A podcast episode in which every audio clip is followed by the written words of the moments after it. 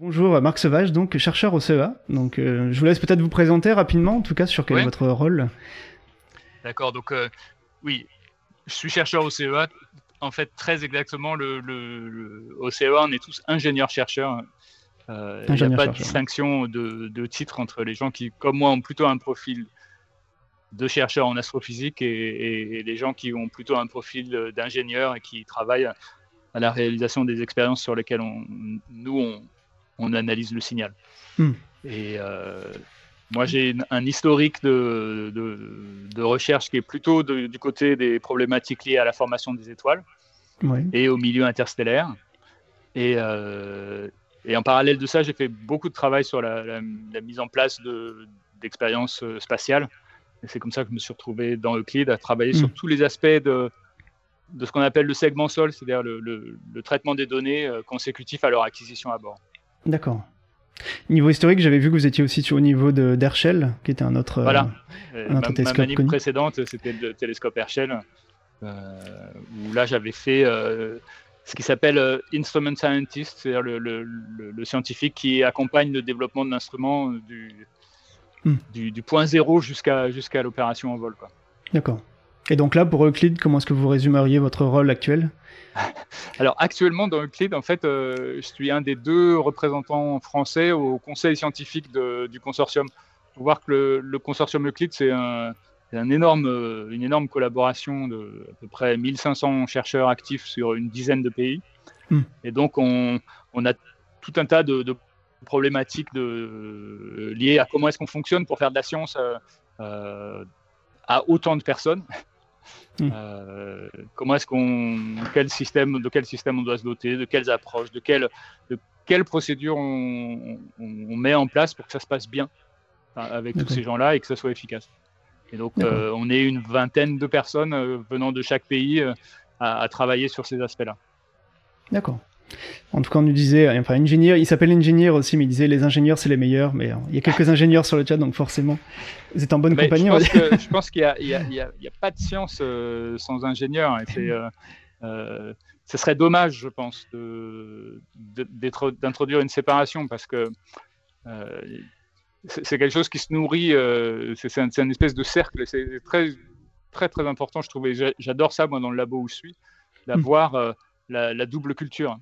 Euh, on, pense à des observations, mais on discute avec des ingénieurs quant à savoir si oui ou non ce genre de choses est de l'ordre du faisable. Eux, ils sont au courant de, développement, ils nous en informent, on réagit. Enfin, hmm. c'est extrêmement euh, fertile. D'accord. En tout cas, donc je disais bonjour à ceux qui étaient venus, mais euh, rien qu'avec les noms, vous allez comprendre que c'est euh, assez scientifique. Hein, mais il y a le prof de physique, un qui s'appelle Engineer, un qui s'appelle Titan aussi là, donc bon, ça fait un peu. oui, j'en vois, je vois des pseudos euh, mais bon, voilà, on est bien entouré.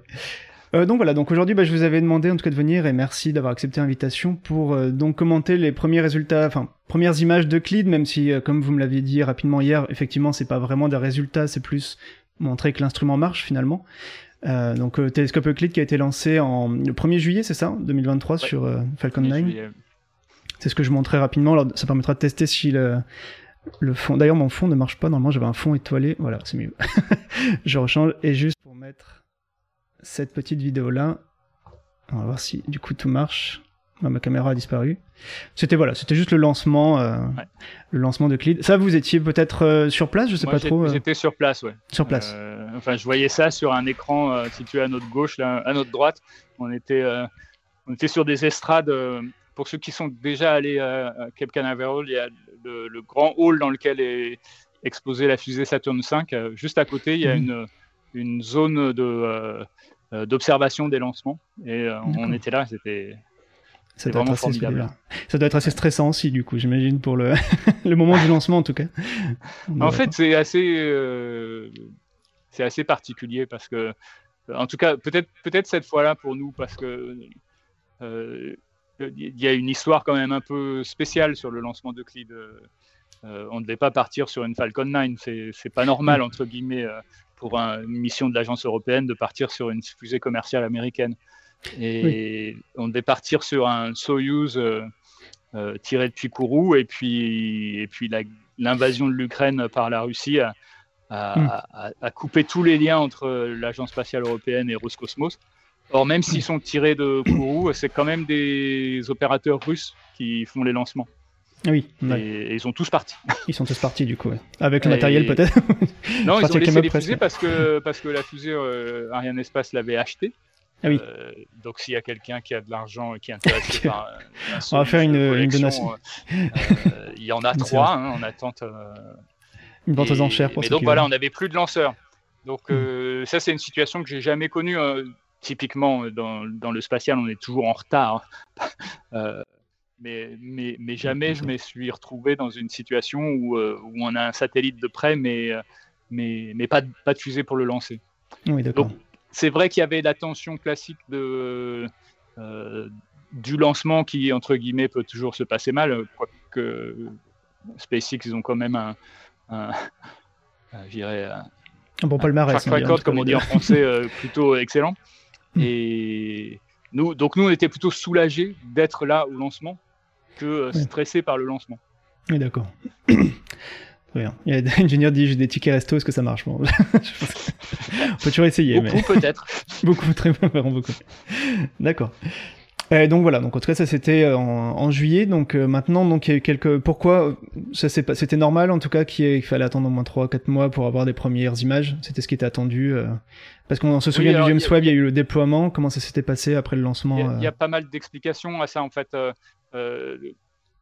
bon déjà il y a, un, temps de transit pour arriver jusqu'à jusqu'à notre zone de fonctionnement là qui est qui a un million et demi de kilomètres de la Terre. On est sur une orbite qui ressemble beaucoup à celle du James Webb. Euh, quasiment la même, sauf qu'elles ne sont pas exactement dans le même plan. Donc, euh, elles se croisent de temps en temps, mais c'est quand même très très grand. Hein. donc, il n'y a, pas de, a pas de risque de collision ou de, perturbation de l'un par l'autre. Et euh, donc, il faut une quinzaine de jours pour arriver sur cette orbite-là, déjà. Et, et, après, en fait, c'est comme pour toutes les expériences, on va, on va mettre en route petit à petit et à chaque fois qu'on met quelque chose mm. en route, on le teste et, on, progresse comme ça. Donc, euh, donc c'est jamais instantané hein, de, de prendre des données avec un instrument. Après, euh, on en a parlé, enfin en tout cas l'ESA l'a publié, on a eu un certain nombre de, de, soucis de mise en route. c'est vrai. C'est ça qui met un peu de retard aussi. donc, euh, donc c'est ça pour rappel les soucis qu'il y avait eu. Qu'est-ce que c'était Comment vous le décrivez Donc on a eu on a eu trois trois soucis majeurs celui qu'on a vu en premier, c'était de la lumière parasite. Donc, euh, de la lumière parasite, c'est de la lumière qui, arrive au détecteur euh, sans être passée par le chemin qu'on avait prévu, qui est euh, le télescope. et donc, ça veut dire que c'est de la lumière qui se rajoute à ce qu'on capte en, provenance du télescope et ça rajoute du bruit, enfin, donc ça, diminue la sensibilité des images. Et, ça, c'est donc assez intolérable. Oui, ça c'est un gros problème. Euh, et donc euh, ça, c'était une, c'est, une chose qu'on a vue tout de suite, parce que dès, hmm. dès l'allumage du, euh, du, détecteur visible, avant même qu'on commence à, le, essayer de le régler, ça se voyait. Oui. Ça, c'était un, un coup sur la nuque un peu sévère on a assez rapidement trouvé le, responsable de, cette lumière parasite. C'est une espèce de, support de, propulseur qui, qui, est éclairé par le soleil et qui réfléchit hmm. vers l'intérieur du panneau solaire. Et puis de là, ça se réfléchit et ça trouve un petit trou dans le, ah dans l'emballage des instruments. Il les ruser du coup pour voilà. heureusement, il suffit de voilà, il suffit de, pivoter le, satellite sur son axe pour que hmm. ce, bras euh, passe à l'ombre des panneaux solaires. Donc, euh, donc là, on, a eu assez rapidement la, solution.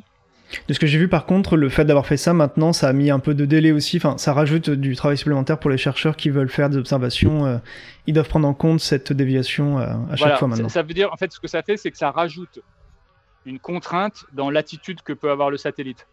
Il faut déjà qu'il maintienne plus ou moins 90 degrés d'angle avec le Soleil. Hmm. Dans, et, et, après, il faut qu'il soit orienté à. Faut en fait, il y a deux angles. Hein. Il y a, je, vais, je vais essayer de. de mettre J'ai une, petite. Euh, voilà, on prend le mettre en grand, du coup. donc, euh, donc, ça, c'est le satellite hein, dans une, donc on voit, là je ah, le mets sur la tranche, on voit qu'il a un panneau solaire de ce côté-là. Hmm. Donc il faut que le soleil soit à 90 degrés ici. Ouais. Pour bien illuminer les panneaux solaires et éviter d'illuminer le reste de, la structure. Hmm. Et en fait, on va le tourner sur son, sur son axe pour placer à l'ombre le petit thruster qui, qui dépasse. donc il faut qu'il soit tout le temps dans cette attitude-là. Donc ça, ça baisse un peu la puissance peut-être ou qui peut recevoir sur les panneaux solaires? On, est encore, on est encore tout à fait dans les marges euh, prévues. Ça, effectivement, on, voit un peu que quand on n'a pas la même incidence sur le panneau solaire, euh, on n'a pas mm. la même puissance, mais on est complètement dans les marges euh, dont on a besoin pour fonctionner. D'accord. Et donc ce que ça veut dire, c'est qu'on a une contrainte d'attitude pour observer. Il faut qu'on la prenne en compte, il faut qu'on recalcule en fait tout le, tout le plan d'observation parce que euh, Euclide, c'est pas, c'est un satellite fait de la cosmologie. Alors on a souvent en tête des choses comme euh, comme Planck ou hmm. euh, WMAP, qui sont des satellites qui qui tournent en permanence sur eux-mêmes et qui, du fait de leur rotation autour du Soleil, vont couvrir comme ça tout le tout le ciel. Euclide, c'est vraiment un, observatoire, donc il, pointe dans le ciel. et il va couvrir comme ça tout le tout le ciel. Et et en fait, euh, si, avec toutes les contraintes de pointage qu'on a et les choses, les étoiles brillantes qu'il ne faut pas regarder, euh, et ainsi de suite, c'est très compliqué de trouver par quel chemin il faut passer pour voir tout le ciel hmm. une et une seule fois en ayant toujours quelque chose à faire. C'est sûr. donc, donc, il faut, il faut qu'on le recalcule. Ouais, c'est ça. D'ailleurs, j'avais au final on commençait comme ça, mais j'avais même pas trop montré. Attendez, alors c'est pas celui-là. Hop. Je voulais montrer juste un peu Euclide aussi. Euh, Là, on le voyait bien voilà, sur ce, voilà. PowerPoint que m'avait envoyé, en tout cas. Si je m'écarte un peu, enfin, si on m'enlève un peu, euh, on, ressent, voilà, on le voit, là, le, petit, on voit en bas. Ah, le petit. Euh, un, petit bras qui dépasse hmm. sur cette image. C'était ça, donc, le problème aussi. Et c'est ça qui est illuminé par le soleil. D'accord. Donc voilà, les premières images scientifiques, en tout cas, donc, qui ont été publiées ce, euh, ce mardi, hein, officiellement. Et euh, mais qui, vous, du coup, en interne, c'était connu, j'imagine, depuis déjà quelques temps aussi En fait, les observations, on les a fait euh, dans le courant du mois d'août.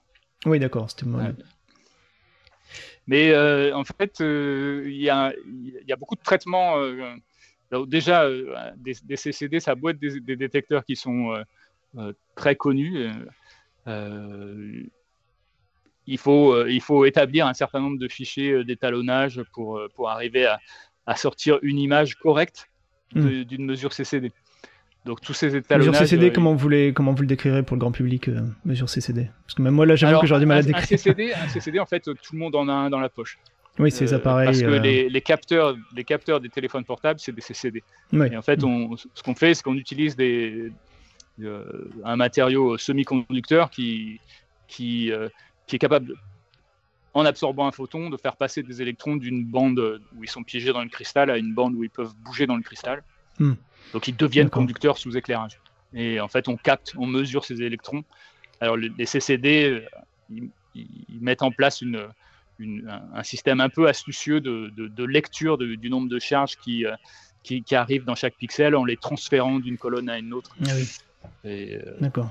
C'est pour ça qu'on a aussi des effets, parfois des effets indésirables qui sont liés à ce transfert de, charge. D'accord. Alors je laisse commenter là, je voyais que les... ça c'est les objectifs, donc les, les ERO effectivement dans le, dans le milieu, euh, c'est un peu le jargon pour dire les premières observations, il y avait ça aussi pour le James Webb. C'est toujours un peu voilà le moment excitant pour les scientifiques, vu que c'est à partir de là qu'ils peuvent commencer à faire des papiers euh, justement dessus, j'imagine. Mm. Donc là, nous, l'objectif qu'on avait, euh, c'était de, de, de, trouver un moyen de faire passer le, la performance technique d'Euclide mhm. euh, dans le grand public. Et ce qu'on a trouvé comme meilleur moyen, c'était d'utiliser euh, euh, des, objets dans lesquels le, caractère esthétique de, l'image qu'on allait mhm. produire sautait aux yeux et mettait en évidence justement la qualité de, ce qu'on pouvait produire. Alors c'est pour ça qu'on a pris des objets qui ne sont pas des objets très typiques de ceux que va regarder Euclide en général, Hmm. Euh, c'est des objets qui sont beaucoup plus proches de nous. Alors, on ne fait pas beaucoup de cosmologie avec des objets du, groupe local. Euh, euh, donc là, typiquement, voilà, ça c'est un amas de, galaxies, un amas de, amas de Persée. Donc là, ça ressemble déjà plus à, ce qu'on va faire avec Euclide, mais cet amas, il est, il est quand même encore dans un univers relativement proche de nous. Eh, et, de ce fait, il nous renseigne pas tant sur la cosmologie elle-même que sur la physique des amas. Oui, mais, mais, ce, qu'on voit, Après d'ailleurs, vous avez un autre slide pour zoomer justement. Donc là, pour l'instant, je le montre un peu complet. Donc là, voilà, c'était déjà une image un peu calibration. Je voyais le texte, environ un million de galaxies de Lama sont présentes sur cette image. Un millier, millier. Un millier, pardon, un, millier, un million, pardon. Et le champ de vue permet de détecter de l'ordre de voilà, En fait, pour les distinguer, c'est bon, assez. Donc, ces images, c'est des images qui sont faites en, en dite euh, fausse couleur. Oui. C'est-à-dire que dans Euclide, on a deux instruments. Un qui fait des images dans une grande bande visible. Mhm. euh, et un autre qui fait des images dans trois bandes infrarouges. Donc, euh, l'infrarouge proche, c'est-à-dire aux alentours de, 1 micron, 1,5 micron. Oui. Donc, quand, on fait des images... quand on dit voilà, quand on parle de ça, on parle des longueurs d'onde. Je petit rappel juste physique, mais effectivement, les... nous, ce qu'on voit, c'est juste une partie du champ euh, électromagnétique, donc du visible, et l'infrarouge, donc c'est aller encore plus petit, plus fin finalement, euh, plus large, pardon d'ailleurs, non pour la longueur d'onde plus large. Les plus grandes longueurs d'onde, et plus, qui sont situées en deçà du domaine électromagnétique. C'est des photons de moindre énergie, aussi on peut dire ça comme hmm. ça. Et donc nous on ne les voit pas parce que nos yeux sont trop petits pour ça peut-être. Ils sont pas sensibles à ça. Oui voilà, ils sont pas sensibles à ça. Et, euh, et, donc la bande visible qu'on utilise, en fait, elle couvre quasiment tout le domaine visible euh, hmm. pour nous. Euh, donc nous on a des on a des récepteurs qui sont sensibles à différentes longueurs d'onde à l'intérieur du visible dans l'œil. Et c'est pour ça qu'on arrive à voir des couleurs. Hmm. notre bande visible, elle est.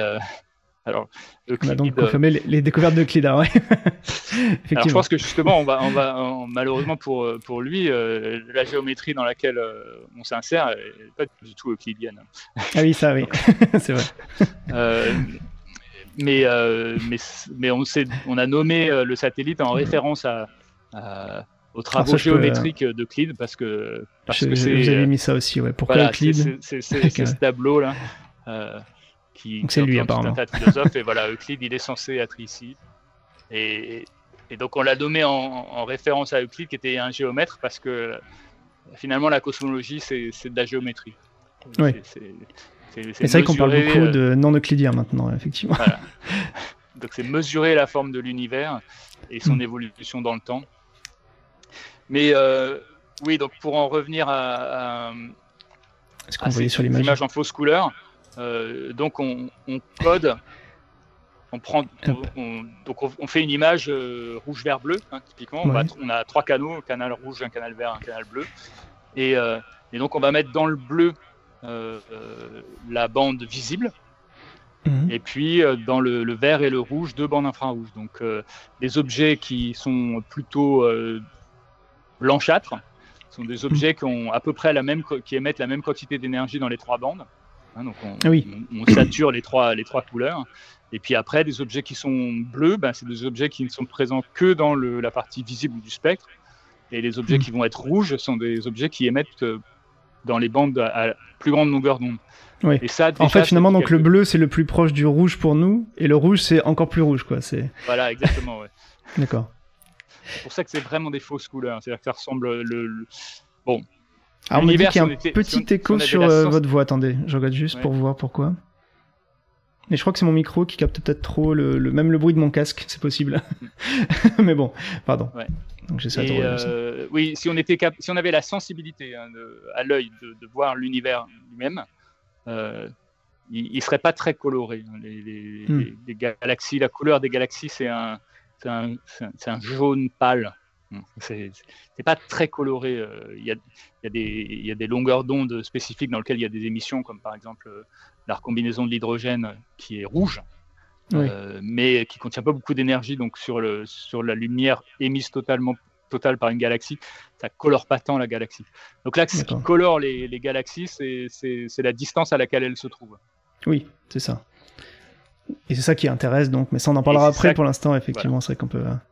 Euh, je continue donc un peu sur les images, en tout cas, vous avez pu transmettre. attendez. Euh, d'ailleurs, celle-là, c'était pour montrer quoi en fait? C'était vraiment pour montrer en fait, différentes. En fait, c'est parce que c'est parce qu'il va y avoir différents inserts. Enfin, on a, on a extrait, euh, on a extrait des, des images et donc c'est pour les repérer. Et puis je les ai repris après dans les dans les présentations qui suivent à, à, autre, à plus haute résolution. Donc c'est pour, juste pour les recaler par rapport à l'image euh, qu'on est en train d'observer. Parce que la résolution est très bonne, vous voyez, on peut zoomer. Euh, voilà, là, ces, ces images-là, elles sont faites euh, à la résolution. La grande image, elle est faite à la résolution de. Enfin, l'image du champ total, elle est faite à la résolution de l'instrument infrarouge. Hmm. Donc, c'est des images 8000 par 8000. Ah et les, inserts, eux, ils sont, faits à, ils sont faits à la résolution de l'instrument visible. L'instrument visible, lui, produit des images 26 000 par 26 000. Ah oui. Euh, oui, c'est à, peu près. et donc, on a des, extraits de ces images-là. D'accord. Donc là, par exemple, le bleu, donc c'est le plus, c'est les longueurs d'onde les plus petites quand même. Voilà, ben là on voit bien. En fait, on peut rester sur cette image-là. Mhm. Euh, donc on a, quand on voit cette figure là en, croix, enfin de croix, de croix à six branches là, ça c'est la figure de diffraction du télescope. C'est oui. ce qui se passe. C'est l'image que le télescope euh, nous rend d'une source qui serait réduite à un point une étoile typiquement. Et, on le voit quand l'objet est brillant, on a plus de mal à le voir euh, quand l'objet est, faible. Et donc, donc on reconnaît assez facilement qu'il s'agit d'étoiles, de ce fait, des étoiles de notre galaxie. Et là, on voit clairement que ben, dans les étoiles, il y en a de différentes catégories. Il y en a qui sont plus bleues euh, que d'autres. et ça, ça, correspond à leur température, leur température de surface. Mais on voit aussi on disait que c'était les aigrettes, c'est ça aussi le nom. je crois, des fois c'est en français où on dit ça les aigrettes. Hein, les aigrettes, Merci Ice Club. Et... et, on voit aussi euh, toute la population de galaxies lointaines, en particulier vraisemblablement, ce qu'on regarde là, il doit y avoir un, autre amas de galaxies, parce qu'on voit toute une série de populations de galaxies qui ont à peu près la même couleur, hein, ce rouge euh, un, peu, un peu profond là. Et, vraisemblablement, ce sont des galaxies qui sont situées à, la même distance pour avoir la même couleur dans le, dans le, dans, le spectre. Euh, et donc, c'est probable qu'il s'agisse d'un amas euh, à, à, grande, à grand décalage spectral. Mais aussi, ce qu'on voit, c'est qu'il y, y, a des objets absolument partout. Et c'est ceux-là qui nous intéressent. Ils ne sont pas très grands, mais c'est sur ceux-là qu'on va travailler. Je continue de faire le tour un peu, mais bon, vous voyez un peu. Euh, d'accord. Et là, donc, tout ça, on est toujours dans la, enfin, la mat de Persée, en tout cas. Ouais, ouais, tout ça, c'est. Alors, tout ça, c'est dans la direction de la mat Persée. les petites galaxies vous voyez, elles sont très clairement plus dans la mat. Oui, sont Mais euh, cette grande galaxie spirale, oui, c'est une galaxie euh, qui appartient à la mat Persée. D'accord. Et la petite euh, qui, est, qui lui a l'air de. Voilà, la petite qui, qui, qui, est, qui est, juste en, en, en bas. sur son, en, bas à droite, c'est aussi sans doute une, plus petite galaxie de, de la matière Persée. Et donc là en jaune, ce serait quoi par rapport à... Un peu entre bah, deux, c'est un peu avant le rouge. Là, clairement, c'est une étoile, mais en fait, les étoiles, elles ont des températures qui. Enfin, je voulais dire, oui, en termes de distance, là, on est, enfin, de longueur d'onde. Le jaune, c'est pour, euh, c'est loin, bah, mais pas aussi jaune, que le rouge, sachant du coup. qu'on code du rouge, du vert et du bleu, euh, je sais plus euh, exactement quel mélange de cette, de, de, ces composantes va produire pour nous du jaune, mais. D'ailleurs, là, j'avais même pas vu sur celle-là. On voit une image un peu, une tache un peu violette. Je sais pas trop si c'est un artefact. Ou... Voilà, ça en fait c'est un, c'est une, c'est une réflexion interne, c'est ce qu'on appelle un fantôme optique. Ah en fait, c'est une réflexion interne sur un composant de, de du système optique qu'il y a dans, dans Euclide. Hmm. Et euh, donc c'est, euh, en l'occurrence, il y a une, il y a une, il y a ce qu'on appelle un miroir dichroïque. dichroïque un miroir qui réfléchit la lumière en deçà d'une certaine longueur d'onde et la transmet euh, euh, au-delà de cette longueur d'onde. Euh, c'est un, un, système de séparation du, du, faisceau du télescope en deux faisceaux hmm. identiques mais pas de même longueur d'onde. Il y en a un qui va sur l'instrument vise et l'autre qui va sur l'instrument infrarouge. Comme ça, on peut observer exactement le même, le même champ avec les deux instruments en même temps. Hmm. Et donc, là, on me demande si c'était un artefact euh, observationnel ou pas. Alors du coup, c'est un. Alors oui, c'est un, artefact euh, lié au système optique euh, qu'on hmm. utilise pour faire les observations, et qui est qui est la réflexion d'une étoile qui. Alors, c'est des choses qu'on a mesurées. On nous dit j'aurais j'aurais espéré un ovni, mais non, bah, on est pas. non, ouais, non, je pense que bon, bah... Il serait grand en plus là quand même. ça serait, ça serait, ça serait exceptionnel qu'on arrive à détecter ça dans les premières images. On va détecter des choses bizarres, hein, forcément. Euh, à mm. relever comme ça tout le ciel avec une telle euh, quantité d'informations, il y aura des choses qu'on ne sait même pas attendre. OVNI, j'y crois pas, mais. Est-ce que c'est volant dans l'espace en plus? Mais bon, là, c'est un autre débat. c'est plus du, terme. D'accord. Donc, dans le bah, futur, c'est des, des, choses qu'on sait, enfin, qu'on connaît et qu'on saura traiter. Euh, et enlever dans, le, dans les images finales, ou en tout cas pour nous, ne pas mélanger avec les objets qu'on veut, qu'on veut observer. Oui. D'accord. Là, une, autre, la galaxie spirale aussi, IC342. là, l'intérêt de l'objectif en faisant cette image-là, c'est de montrer que. Euh, donc là, il s'agit d'une seule observation Euclide. C'est une pause qui dure à, peu près euh, une, une, vingtaine de minutes. Oui, c'est assez rapide, c'est ça qui avait l'air assez euh, surprenant. Enfin, ouais, Oui, c'est, bah, on a un instrument qui est, qui est sensible malgré tout. Oui, voilà. c'est pour ça. et, et, alors, tiens, déjà, bah, oui, une question, voilà, la question entre la différence entre Euclid et, avec Hubble et James Webb. Euclid Hubble et Euclid James Webb. Euh, donc Euclid Hubble, il y a beaucoup de choses qui se ressemblent parce que finalement on a on a un miroir qui fait 1,2 mètres, Hubble a un miroir qui fait 2 mètres. On travaille dans le visible infrarouge et euh, Hubble a fait des observations beaucoup dans le visible, un peu dans l'infrarouge avec un instrument qui s'appelait NICMOS. Euh, alors, la première des choses, c'est qu'on a une qualité optique qui est, bien meilleure que celle de Hubble après correction. Hubble, au départ, avait une qualité optique euh, assez catastrophique pour ceux qui s'en souviennent. Euh, mais surtout, le, point clé de, c'est la taille du champ. Euclid, en une seule, le, champ qu'on voit là sur cette galaxie, qui correspond à une seule image, hein, une seule observation, euh, c'est plus grand que la pleine lune. En fait, aussi, il hein. y, a de quoi mettre euh, euh, quelque chose deux fois plus grand que la pleine lune dans le champ. Hmm. Le, champ accessible à Hubble, c'est une petite fraction de, cette pleine lune. Et donc, pour faire cette même image de, NGC, de IC 342, hein, c'est la, la, galaxie, avec le télescope Hubble, il faut plusieurs dizaines d'orbites pour arriver à se pointer. Euh, et d'ailleurs, en fait, elle a été observée par Hubble, mais jamais en entier. Il y a, des, données, euh, il y a des données Hubble sur cette galaxie, mais, euh, mais jamais, jamais la totalité. Et ça, c'est le, point clé d'Euclide, c'est vraiment son grand champ. Il, est absolument nécessaire si on veut être capable d'observer tout le ciel extragalactique dont on a besoin.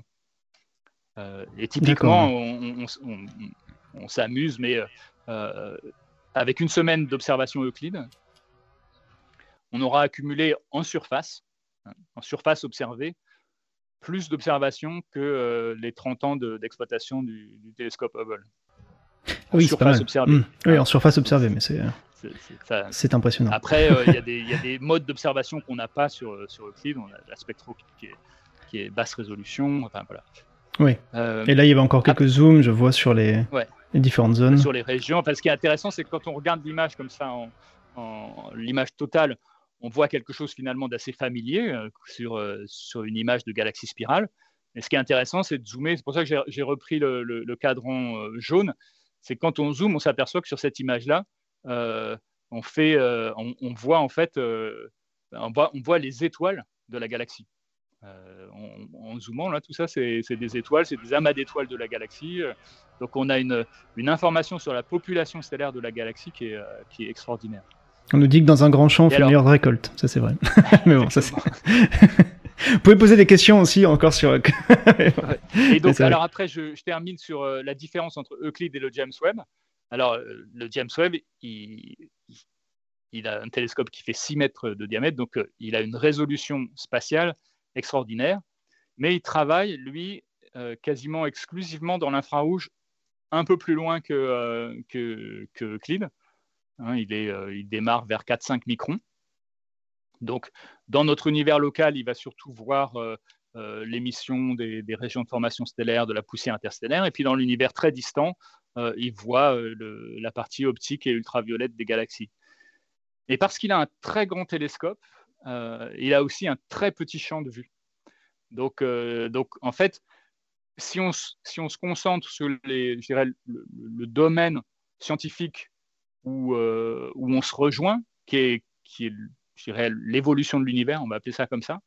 Euh, le James Webb, lui, il peut aller voir des galaxies qui sont situées au tout début de la vie de l'univers, mais individuellement. Il va avoir du mal à faire des populations de ces galaxies parce que ça lui prend énormément de temps d'en faire une.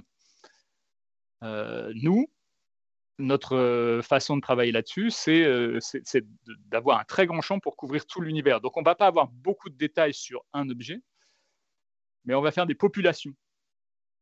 Donc, on va faire des études de population quand, quand le James Webb, lui, fait des études de cas. C'est des choses qui sont complètement complémentaires parce que l'un sans l'autre, il y a toujours des questions auxquelles on n'arrive pas à répondre. D'accord. C'est vrai que moi, ça permet de voir que c'est complémentaire en tout cas. Hmm. Hop. Alors j'enchaîne encore un petit peu sur les premières images, il y en a eu 5 en tout, il me semble, mais en tout cas là c'est aussi la main globulaire dans, NGC. Dans euh, j'en avais mis 3 parce que... Ah oui, dans la vôtre, ouais. J'avais pas beaucoup de temps pour le faire et je voulais surtout euh, inciter les, euh, les, les, gens à aller les voir. Donc ça, ça c'est un amas globulaire, donc de notre galaxie c'est des structures qui sont intéressantes parce que c'est comme c'est des amas d'étoiles qui sont nées simultanément et qu'elles sont euh, liées par la gravitation. Hmm. Euh, et ben en fait l'amas il va il va rester euh, tel quel pendant toute la durée de vie des étoiles. Et, et, donc ça veut dire que c'est des structures qui peuvent être extraordinairement âgées. Il y a des alors, ça, questionne plus, euh, je dirais, le, nos modèles d'évolution stellaire, mais il y, a, il y, a, des amas de galaxies, des amas d'étoiles qui ont des âges qui deviennent euh, assez compliqués à faire coller avec, euh, avec l'âge de l'univers. Hmm. D'accord. en tout cas, ils contiennent une information sur les circonstances de formation de la galaxie, donc c'est pour ça qu'ils sont, sont intéressants. D'accord. Et, et, là, typiquement, ce qui est, ce qui est, ce qui est frappant, c'est de voir que on peut faire une image Hmm. de tout l'amas globulaire. Donc on voit vraiment toute euh, sa structure, ce profil euh, de, de, distribution des étoiles. Mais si on zoome, en fait, on, voit toutes les étoiles de, de l'amas. C'est ce qu'on voit aussi encore là après. Euh, où là il y a le, détail. Et donc là, la petite partie verte, par exemple ici, c'est l'image d'ensuite qui est voilà encore plus grande. Et là, on voit qu'il y a la résolution est assez folle.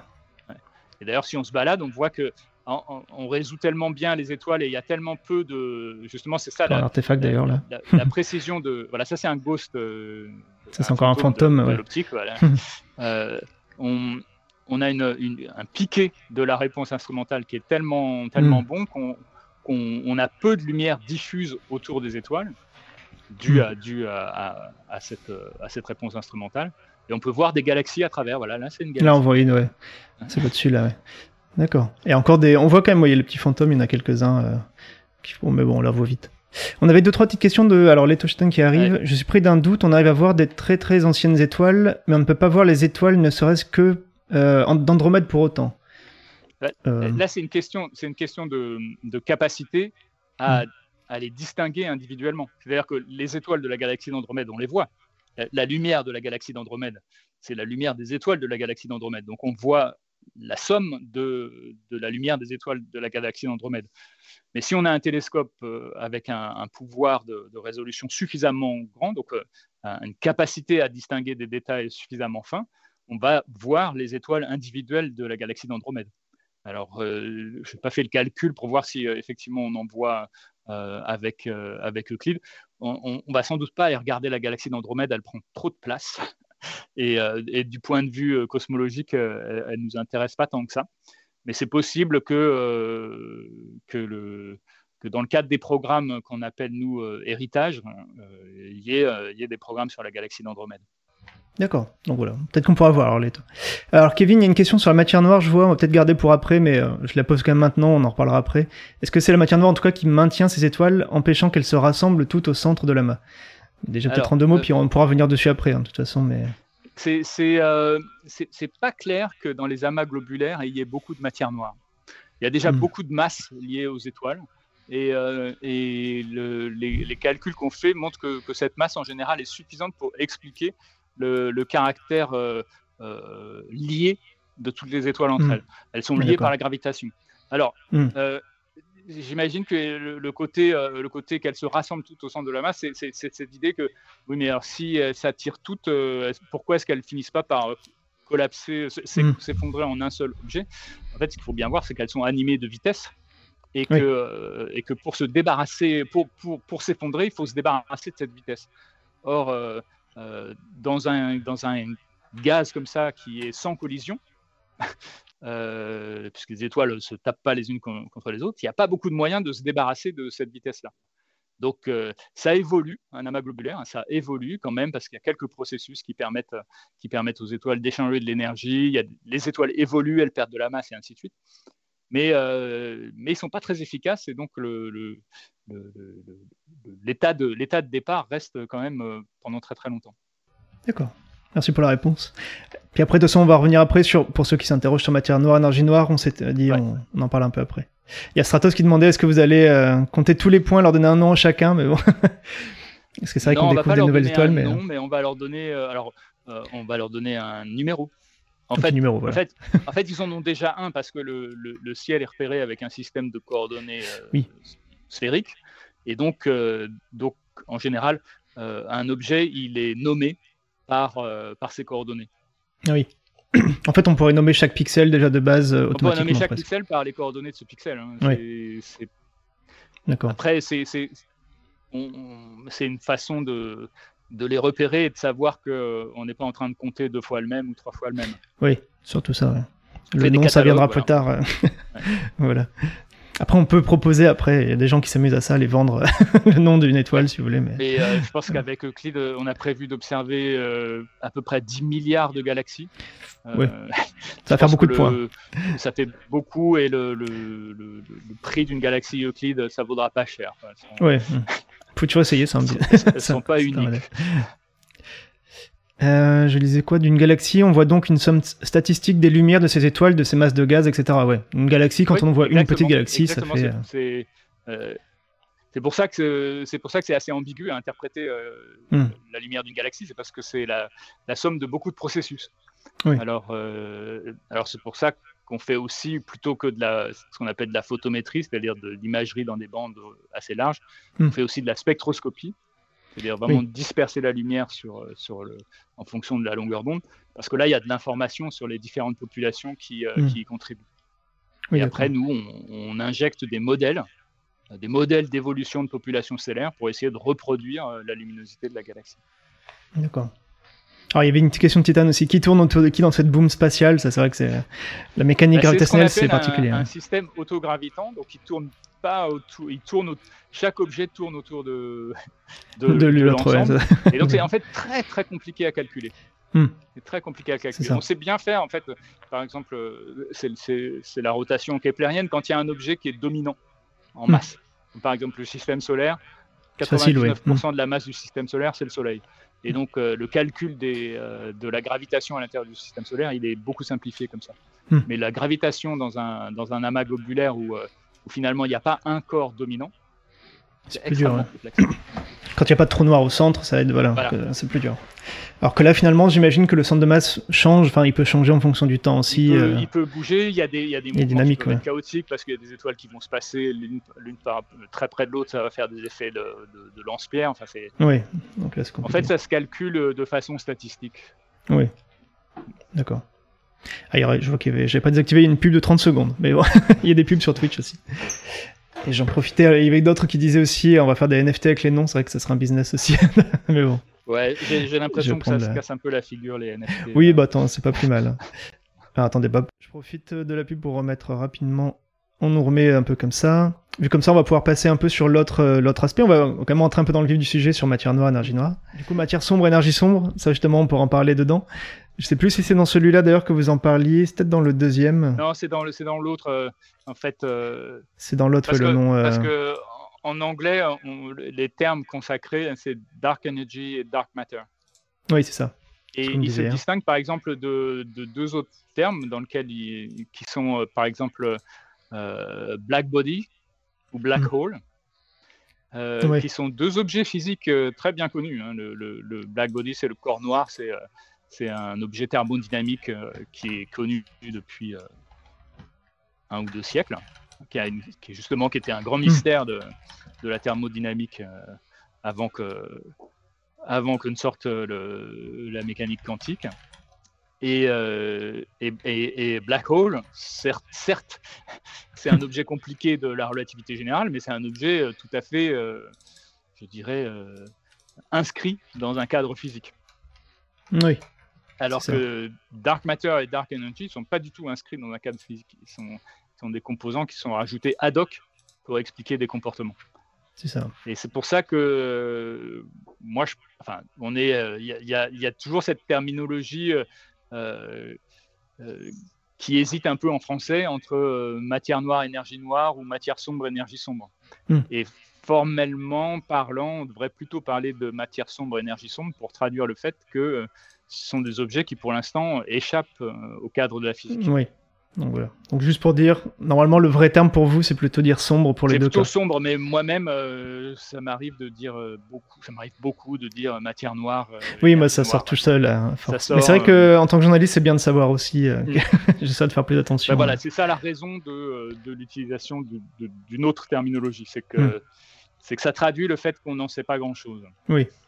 Après, je trouvais que ça permettait de dire matière noire et énergie sombre, ça permet de faire une séparation effectivement entre les deux pour ouais, mais pas avoir le sentiment que c'est la même chose, mais voilà. Mais c'est vrai. parce que la matière noire, finalement, on n'en sait, euh, on en sait pas, plus, hmm. que l'énergie que l'autre. Alors justement, bah, allons-y, on va voir à quoi ça ressemble. Tac, on va se mettre comme ça. Alors je vais essayer de mettre votre PowerPoint au milieu, on va voir ce que ça donne. Hop, je vais euh, remettre mon petit. Euh, voilà. On va passer sur le mystère de. Ce que je voulais signaler, c'est que le, c'était le, contexte de Clean, hein, c'est le fait que qu'aujourd'hui on sait que, enfin, aujourd'hui on, constate qu'on vit dans un univers dont l'expansion est accélérée, mais euh, mais là quand je faisais cette présentation, je voulais rappeler que que que c'est pas un fait établi depuis si longtemps et d'ailleurs que, que l'univers soit en expansion c'est pas du tout un fait hmm. établi euh, si clairement depuis euh, depuis si longtemps hein, l'expansion de l'univers c'est quelque chose qui euh, un concept qui, qui, est vraiment né déjà assez loin dans le, dans le déroulement du XXe siècle Einstein, quand il propose la théorie de la relativité générale, il ne la propose pas dans un contexte cosmologique, hein, il la propose dans un, contexte d'explication de, de, la gravité comme, euh, comme euh, ayant une origine dans la géométrie de, l'espace, de l'espace-temps même. Et, et, au moment où il le fait, il, il, s'aperçoit que s'il veut, s'il veut que cette équation rende compte d'un univers qu'on pense euh, statique à l'époque, il, doit rajouter une constante dans cette équation, hein, qui est sa fameuse constante cosmologique. Donc au moment où il le fait, euh, la pensée euh, physique, c'est qu'on vit dans un univers euh, stationnaire. Et, c'est que plus tard, en, 29, hein, quand, quand, Hubble fait sa mise en évidence que quand on regarde des objets qui, qui sont des nébuleuses, euh, ils sont en fait situés extraordinairement loin de nous. Et en plus, euh, plus ils sont loin et plus ils, donnent l'impression de, s'éloigner à grande vitesse de nous. Qu'il faut, euh, faut conclure que non, bah, l'univers est grand et il est dynamique. Et, ça, ça amène un certain nombre de gens à, travailler le cadre de la relativité générale pour produire une description relativiste hmm. générale de l'univers. Et ça, c'est un point clé quand même parce que ça veut dire que le, travail qu'on fait, là, il, a un cadre théorique. Euh, c'est pour ça qu'on a pu euh, inventer, entre guillemets, matière noire et énergie noire. C'est parce que c'est en utilisant ce cadre théorique et en y insérant les observations qu'on fait, euh, on, on arrive à dire s'il existait ceci à l'intérieur de ce cadre, alors on expliquerait la dynamique de l'expansion. Et, euh, et c'est un peu plus tard, en fait, le, ce modèle-là qu'on voit, ce, dessin qui montre l'expansion et un historique de l'expansion, lui, il a, son cadre a été mis en place, en fait, vers la, dans le courant des années 60 avec la découverte de l'émission du fond cosmologique euh, micro-ondes, hmm. qui, est, qui est tout autour de nous, Ça, oui, qui est la, la, la, relique en fait de, de l'époque où, euh, où, matière et, lumière se séparent. Le, Big hmm. Bang a lieu. C'est ce qu'on voit le CMB là, c'est ça Quand on dit voilà, le fond du CMB, euh. fond cosmique euh, micro-ondes. Hmm. le Big Bang a lieu avant, 400, 370 000 ans avant. Hmm. Pendant ces 370 000 ans, l'univers c'est un, un, plasma hyper chaud d'abord de, particules élémentaires et puis, et puis de, euh, de, noyaux et d'électrons et de photons au fur et à mesure qu'ils se. c'est vrai que c'est bien de rappeler que l'univers a commencé par une expansion d'ailleurs, parce que là finalement l'énergie noire c'est une question d'expansion et là c'est une expansion dès le départ, euh, d'après ce qu'on sait en tout cas. Et alors au départ, donc, donc en 1964, et pendant très longtemps, la, cosmologie, elle va, elle va travailler à partir des observations de ce fond micro-ondes. Hmm. C'est celui-là qu'on va étudier. Alors, c'est donc la découverte, c'est Penzias et Wilson.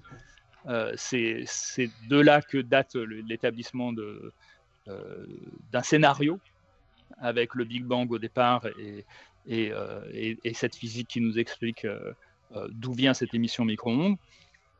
C'est l'étude par des satellites comme Kobe, euh, WMAP, Planck, euh, enfin Kobe WMAP plutôt, parce que Planck, on avait déjà, c'est vraiment la période où on change de paradigme, mais on va regarder l'homogénéité de, ce fond d'émission cosmologique, ces fluctuations qui nous tracent, qui nous donnent des informations sur le, les propriétés de l'univers à cette époque-là. C'est de là qu'on construit un univers dont l'expansion est d'abord extrêmement rapide et puis ralentie du fait de sa masse. Euh, et... c'est-à-dire ralenti du fait de sa masse, donc plus il y a de masse dans l'univers et plus enfin, le... Bah, son expansion ralentit. La, géométrie de l'univers, c'est euh, son contenu en masse et énergie. Donc plus il est massif, et plus il a une, euh, plus il a une capacité à, à, s'opposer à, cette impulsion d'expansion qu'il a au départ.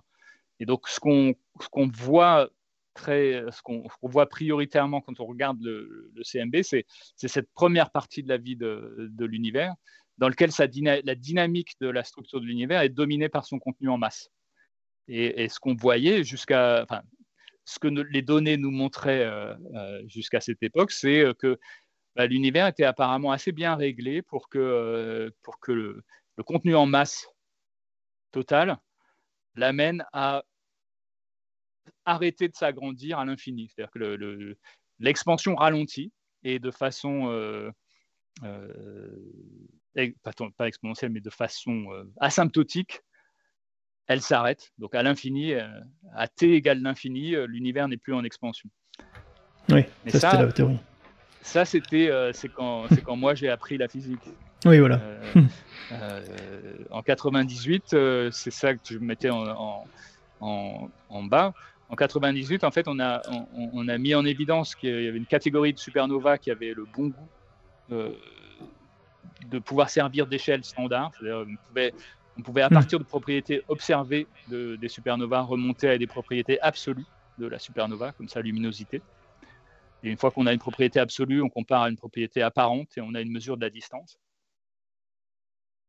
Donc ça c'était ça, juste pour dire quand vous dites standard, surtout qu'on a une mesure de distance qui est, euh, qui est assez fiable finalement. Qui est indépendante de... Euh, oui voilà, indépendante qui, de ça. Qui, ne se déduit que de propriétés observables. Oui voilà. Hmm. Qui est indépendante d'un modèle. Parce que ça, on pourrait faire tout un truc sur le comment on calcule les distances de l'univers. C'est compliqué, mais oui. Euh, ça, c'est compliqué. Hein. mais, donc voilà, on a une façon de calculer la, calculer la distance qui est indépendante de l'autre façon qu'on a de calculer la distance de façon observationnelle, qui est le décalage vers le rouge. Oui. Et c'est la relation entre ces deux-là qui, qui, nous dit quelque chose de la cosmologie. D'accord. Donc décalage vers le rouge, quand on dit ça, pour dire rapidement aux gens, ça veut dire que quelque chose s'éloigne finalement. Et décalage vers le bleu, c'est. Enfin, justement, mais en résumé, c'était comme ça, qu'on apprend en physique. Mais ça, ressemble à ce qui se produirait si elle s'éloignait. Oui. Euh, mais pas forcément. Mais, en fait, dans, dans, dans, dans l'univers relativiste général, c'est ce, qui ce qui se produit quand un rayonnement lumineux se propage dans un univers en expansion. Oui, voilà. Alors en expansion, justement, c'est ça qui est compliqué avec à résumer. De l'univers et que les hmm. objets étaient statiques, il n'y aurait pas de décalage vers le rouge. S'il n'y avait pas hmm. d'expansion de l'univers et que les objets s'éloignaient les uns des autres, il y aurait un décalage vers le rouge. Hmm. Là, il y a expansion de l'univers et mouvement des objets, donc il y a beaucoup de raisons d'avoir des décalages spectraux.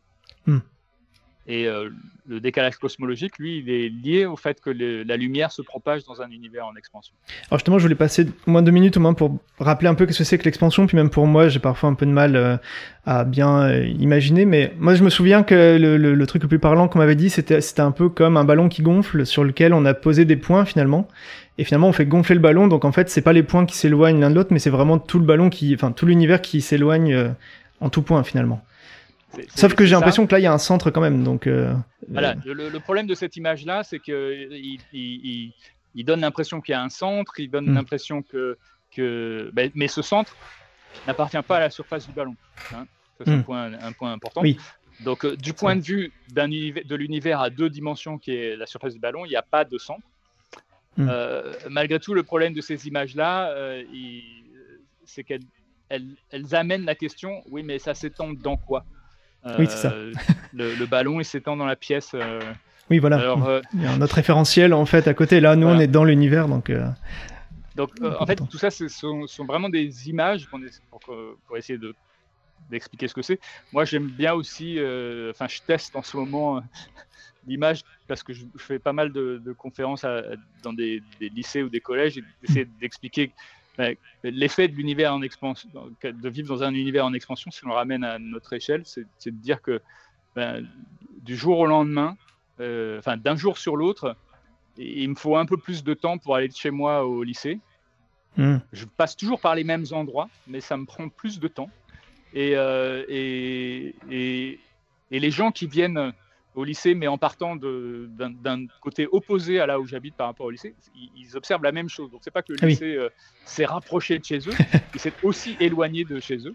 C'est peut-être encore plus perturbant de dire ça, à imaginer. tous, les jours, tous les jours. Tous les jours, c'est un peu plus loin. Et, c'est un peu ce qui se passe, parce que de toute façon, le, la mesure des distances, ça se fait forcément en échangeant de l'information. Donc, c'est des photons qui se propagent, c'est des, donc des gens qui marchent euh, d'un point à un autre. C'est une façon de mesurer des distances. Hein. Il y a pas dans un univers relativiste général, il n'y a pas d'événements euh, simultanés entre, entre hmm. deux points. Il faut, forcément du temps pour passer d'un Oui, c'est ça qui est un peu perturbant aussi, c'est de se dire, parce que quand on imagine, on imagine toujours par rapport aux planètes, par rapport aux galaxies, que la distance entre chacune s'éloigne, etc. Mais en fait, c'est entre en nous-mêmes aussi. Enfin, je veux dire que ce soit sur Terre, enfin, c'est l'univers complet, donc c'est même les, les distances entre. Complet, mais ce qu'il faut, voir, c'est que le, justement, le, comme la géométrie est dominée par le, contenu en masse et énergie, oui. Euh, il y a des endroits où on ne pas encore l'expansion de l'univers. Oui. Mais il y a quand même l'effet est quand même euh... local, oui, voilà. Mais l'effet existe quand même. Disons, il est tellement nul que voilà. Il est là. Et Donc euh, dans le justement c'est le c'est le alors dans, donc ce qu'on a vu en 60 dans, 90 c'est qu'en fait euh, si on veut expliquer euh, les, la relation entre la, la, distance observée des, des, de ces supernovas et, et leur décalage spectral, euh, hmm. La seule façon de le faire, c'est de supposer que l'expansion de l'univers s'est accélérée depuis, euh, depuis la deuxième moitié de, sa vie. Et, euh, et, et, ça, donc ça amène. donc, donc, il y avait toujours cette histoire d'essayer de, savoir quel est le destin de l'univers en fonction du scénario dans lequel on était. Hein. Donc, avant qu'on fasse des mesures assez précises de, de, des fluctuations euh, observées sur le, sur le CMB, il y avait cette question de savoir est-ce que l'univers va finir dans un big crunch ou, euh, ou pas. Hmm. big crunch, c'était que ça revienne euh, condensé. Voilà. S'il y a trop de masse, au final, hmm. l'expansion, non seulement elle, ralentit, s'arrête, mais hmm. en fait, elle part dans le sens inverse. L'univers s'effondre sur lui-même. Ce qu'on voyait avant qu'on découvre en fait l'énergie noire, c'est que les conditions initiales étaient telles que non, il allait plutôt. Et vous même vous dites énergie noire, vous voyez. voilà. Et, euh, et aujourd'hui, donc, on est dans une phase d'expansion accélérée. Donc, euh, euh, elle se situe. Alors, les, après, on peut regarder quelles sont les échelles spatiales de, de l'univers qui sont actuellement dans cette dynamique d'expansion.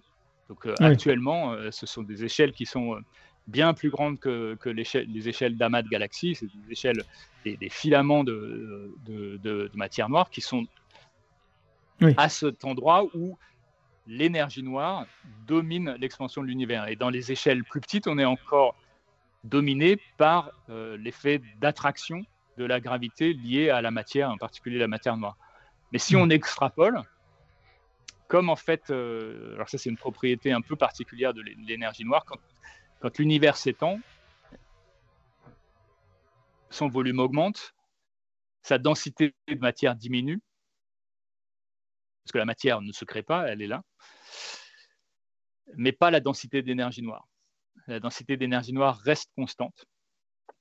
Et euh, donc, ça on n'a pas d'explication pour ça. Hein. Il, faut qu'elle ait ses, propriétés pour expliquer la dynamique observée. Et, euh, et, et, de ce fait, euh, ça veut dire que plus, plus l'univers, plus on laisse l'univers évoluer, et plus les échelles auxquelles l'énergie noire est finalement dominante par rapport à la matière noire deviennent petites. Donc aujourd'hui, hmm. euh, l'échelle sur laquelle c'est l'énergie sombre qui domine, c'est plutôt l'échelle des, grands filaments de, euh, matière noire. Hmm. Dans le futur, ça sera à l'échelle des amas de galaxies, et puis l'échelle des galaxies, et puis l'échelle des étoiles et des systèmes solaires, et ainsi de suite. D'accord. Et ça, c'est une telle extrapolation oui. que, euh, que c'est très probablement faux. Ah oui, d'accord. Bon, je sais pas qu'est-ce qu'en pensent les, spectateurs, en tout cas. Est-ce que c'est trop. On savait qu'on va peut-être un peu loin déjà de, directement d'emblée. Mais c'est un ce peu. Que, euh, ce, que j'aime dire euh, à ce propos, c'est que c'est déjà tellement compliqué hmm. de, de, de, dire le passé que ne faut pas se lancer dans une extrapolation à partir de ce qu'on connaît. la prédiction, c'est catastrophique. Oui, c'est sûr. Là, surtout, à partir de quelque chose qu'on connaît si peu. Surtout les prédictions catastrophistes euh, du style euh, l'univers va terminer dans ce qu'on appelle un big rip, c'est-à-dire que l'énergie noire euh, dominera même l'échelle subatomique et donc tout sera, ah, détruit, ah détruit par l'énergie noire. Ah ça je connaissais plus le rip. Moi on pensait souvent le côté que ça va aller finir par être gelé vu que si à force que tout soit éloigné, il n'y a plus rien et mm. tu, tout devient un peu figé mais ouais. Même si c'est vrai que du coup, ça pouvait se dire, alors est-ce que l'énergie va continuer? À partir de rien Il y a bien une limite aussi. Euh. Ben, voilà, c'est compliqué d'extrapoler sur quelque le Big Bang, chose que, euh, qu'on ne comprend pas. Hmm. Oui, alors ça, c'est l'idée que peut-être euh, s'il y a une contraction, ah oui, que ça revienne. À un moment, hmm. moment, il va y avoir une force de, de, de résistance et que ça repart. Bon, à nouveau, tout ça, c'est des, des, des, scénarios qui, qui impliquent quand même des, hmm. une, une connaissance sur euh, les, soit, des, soit des, composantes de l'univers, soit des, des, échelles auxquelles on, sait que pour l'instant la, théorie euh, la théorie fonctionne pas. Il y a, mm. en particulier hein, dans le, enfin, il y a un problème fondamental qui est que la théorie de la relativité générale et la théorie de la mécanique quantique sont incompatibles l'une avec l'autre. Oui. On va peut-être pas remettre la couche de mécanique quantique aujourd'hui, parce que là, sinon, ça va être. Voilà. Et, donc, y a, Même si c'est lié, bien sûr. scénario là qui est, derrière moi, hmm. euh, auquel on sait que, on sait qu'on ne peut pas négliger les effets quantiques. Or, euh, on sait qu'ils ne vont pas très bien ensemble. Donc, euh, oui. Donc, faut, faut, faire attention à pas. Ce serait imaginer, j'imagine, l'effet de l'énergie noire justement sur à l'échelle quantique. Alors, par exemple, où là, ça va être un mais bon là, bon courage de faire ça. D'accord. on n'a pas trop fait. Je me rends compte, on n'a pas trop fait. On a parlé du coup énergie noire, donc qui était donc l'énergie qui euh, serait. on a appelé énergie sombre donc parce qu'on sait pas trop quelle est l'énergie qui accélère l'expansion de l'univers. Et la matière sombre, du coup, on en a pas trop parlé, mais donc c'était parce que ça, on observe euh, les comportements d'étoiles et on sait qu'il manque de la masse. Donc c'est ça la matière sombre, c'est tout. En fait, on, on sait qu'il faut qu'on rajoute. Alors, on observe que la, la dynamique d'un certain nombre de systèmes s'explique mal à partir de juste la gravitation et la masse que l'on peut mesurer de ces objets. Alors, ce n'est pas vrai dans le système solaire, par exemple. Dans le système solaire, euh, la, masse des objets et la gravitation, ça permet de, très bien calculer les choses. Mais déjà, à l'échelle d'une galaxie, euh, on, a observé que, que la rotation des galaxies sur elles-mêmes et la vitesse de rotation des galaxies en fonction du rayon, ça s'explique mal avec, euh, avec ce qu'on pense être capable de déduire de hmm. la masse de ces galaxies, sur la masse de ces galaxies à partir de, de, la luminosité des étoiles. D'accord. Alors, et, et on, donc ça c'est un fait, ça c'est Vera Rubin qui, qui, qui l'a mis en évidence, mais même avant elle, euh, dans les amas de galaxies, la, la, dynamique des galaxies dans les amas de galaxies qui donc se tournent autour les unes des autres, elle était difficilement explicable avec euh, la masse qu'on était capable d'estimer de, ces galaxies. Et ce pas, euh, c'est pas des, c'était pas des désaccords de 20-30%, euh, c'est, des facteurs 10. Hein. oui, facteur 10 quand même, oui, d'accord. Et donc c'est, de là que date cette, cette, notion qu'il il y a plus de masse hmm. dans ces systèmes que ce qu'on est capable de mesurer. Oui. Historiquement, du coup, la matière noire, c'était, enfin, matière sombre, c'est arrivé avant l'énergie sombre, en tout cas. Exactement, c'est arrivé avant et, pas du tout dans un contexte cosmologique. Oui.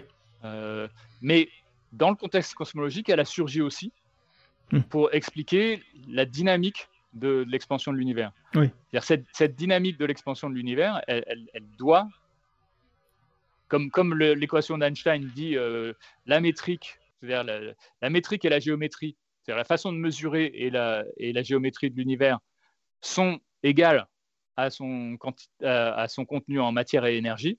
Si je mesure la géométrie de l'univers, euh, je suis en train de mesurer la masse et les deux, les, deux doivent, euh, euh, s'égaliser. Or, ils ne sont, pas, du tout égaux si, on ne rajoute pas artificiellement de l'ordre de. Aujourd'hui, on est plutôt sur un facteur, un facteur à peu près 5 au niveau cosmologique. Il y a à peu près 5 fois plus de, de matière sombre qu'une matière ordinaire. De matière et énergie comptabilisée. Quoi.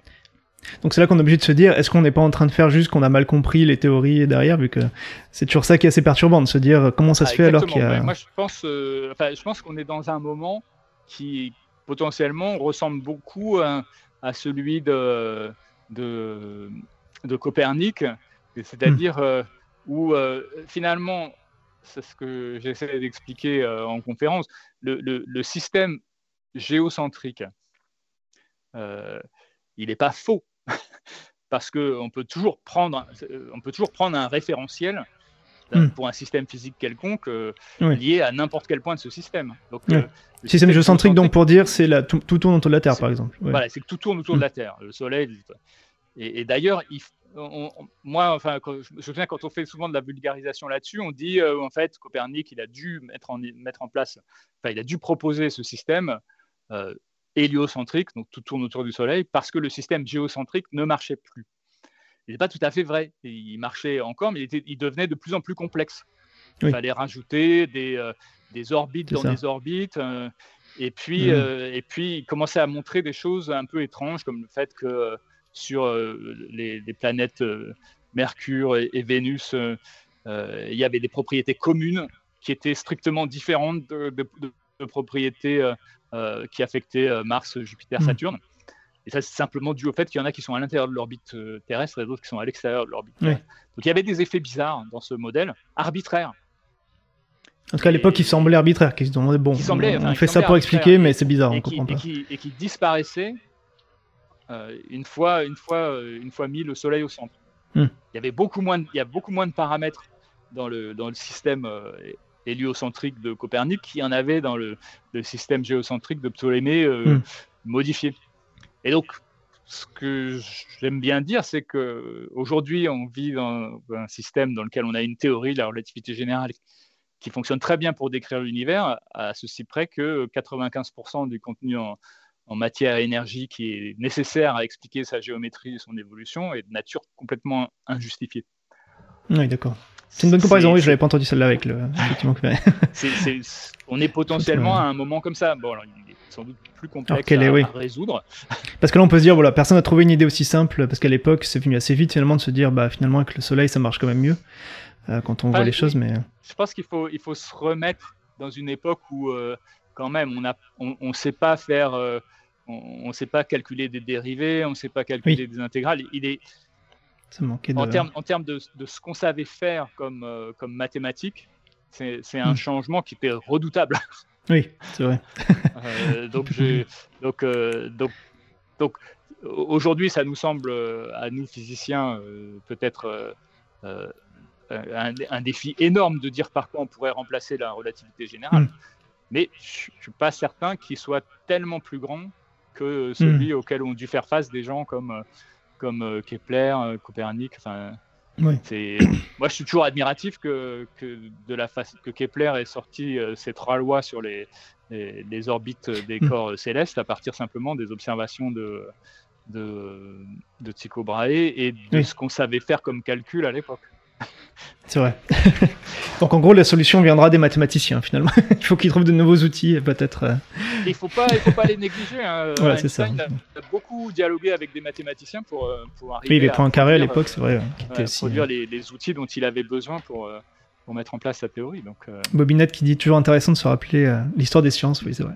Et d'ailleurs, j'avais une question de quelqu'un qui est pas là aujourd'hui, enfin, je me souviens plus qui c'est exactement, mais c'était une question que je voulais vous la poser, mais euh, est-ce que finalement l'énergie noire, c'est pas un nouvel éther? Parce que c'est vrai qu'on parle d'histoire des sciences, Pour rappel, l'éther, c'était un peu. Le... On imaginait que l'univers était rempli d'éther pour expliquer pourquoi est-ce que la lumière était une onde qui pouvait se propager, avant de comprendre que donc c'était pas. Il y avait une nature plus complexe, en tout cas de la lumière, qui avait pas besoin, qui pouvait voyager dans le vide. Donc, est-ce qu'on pourrait dire ça un peu, ce genre de comparatif aussi? Alors je crois que ça colle pas. Enfin, il y, a des problèmes. Il y a des problèmes liés à l'énergie noire qui font que on peut pas vraiment l'assimiler à, un fluide ou euh, quelque chose qui remplirait euh, l'univers. En particulier cette histoire qu'elle se dilue pas. Euh, mmh. c'est plus compliqué que ça. Donc, il y a différentes, différentes par exemple, euh, dans, l'équation de la relativité générale, il y, a, la place pour cette constante cosmologique. Euh, euh, et, le modèle standard aujourd'hui de la, cosmologie, c'est celui qu'on appelle lambda CDM, donc, qui a une, valeur de la constante cosmologique lambda plus de la matière noire froide, cold dark matter. Et, donc il fonctionne, hein, c'est celui-là, mais quand on, regarde qu'est-ce que ça veut dire comme, énergie, on a du mal à, trouver une, explication physique à, la valeur de ce lambda.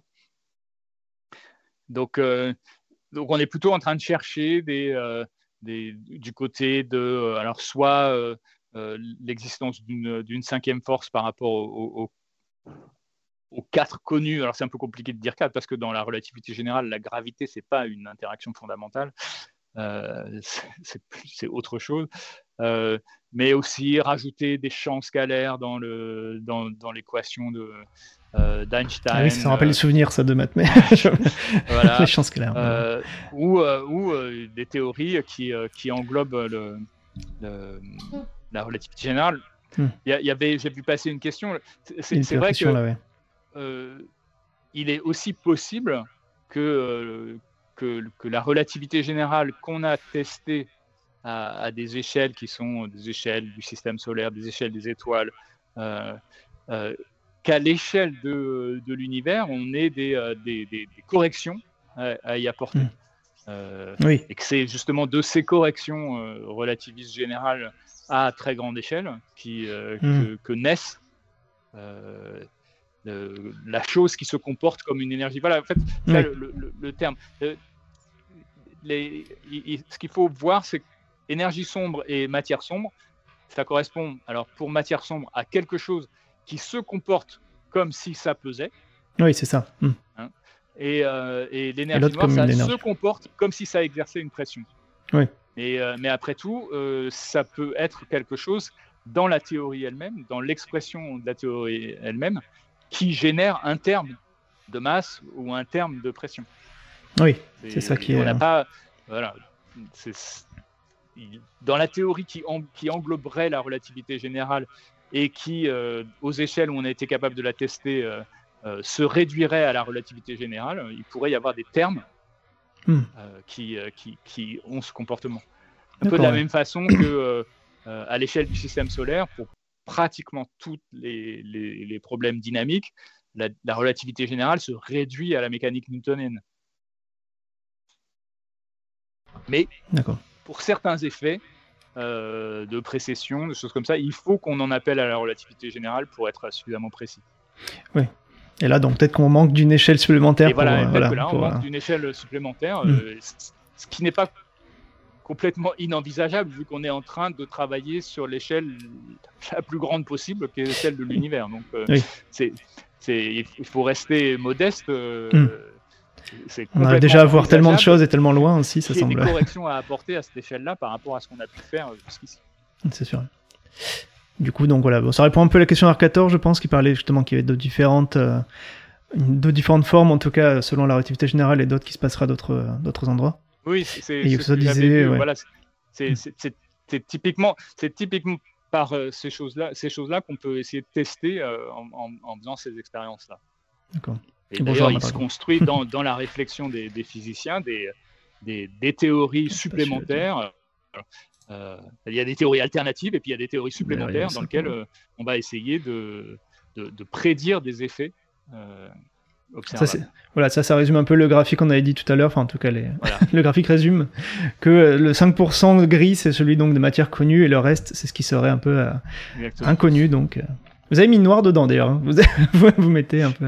Oui, oui. je suis pas, suis pas d'une cohérence absolue parce que euh, parce que on bascule de l'un à l'autre euh, très ça, facilement. Enfin, on pas... a des habitudes quoi. Comme on dit, c'est dark en anglais, donc c'est vrai qu'on gardait, mais.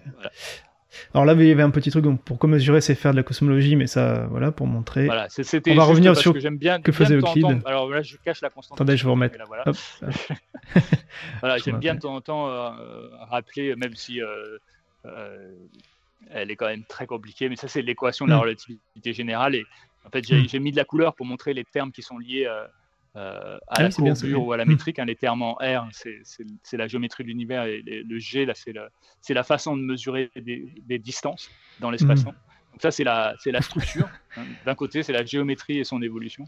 Mm. Et le T, là, c'est le, le, contenu en masse et énergie. Donc on voit bien que la, relativité générale, c'est ça qu'elle fait. Hein. Elle, elle, elle, met une égalité entre des termes de géométrie euh, J'ai un fusible qui a fondu, bien Et c'est une des versions les plus simples, je pense, de montrer.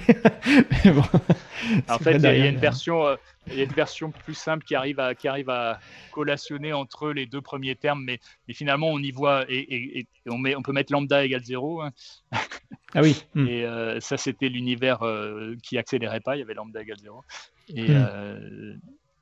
Donc là, ce serait l'accélération qu'on voit. Voilà, et avec l'accélération, en fait, c'est lambda égale moins 1. Ah oui.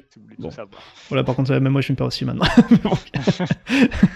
Donc, en tout cas, voilà, ça c'est pour revenir un peu sur pourquoi on parlait de ça. Que va faire Euclide Donc, satellite Euclide, là, on revoit un petit peu des petites photos.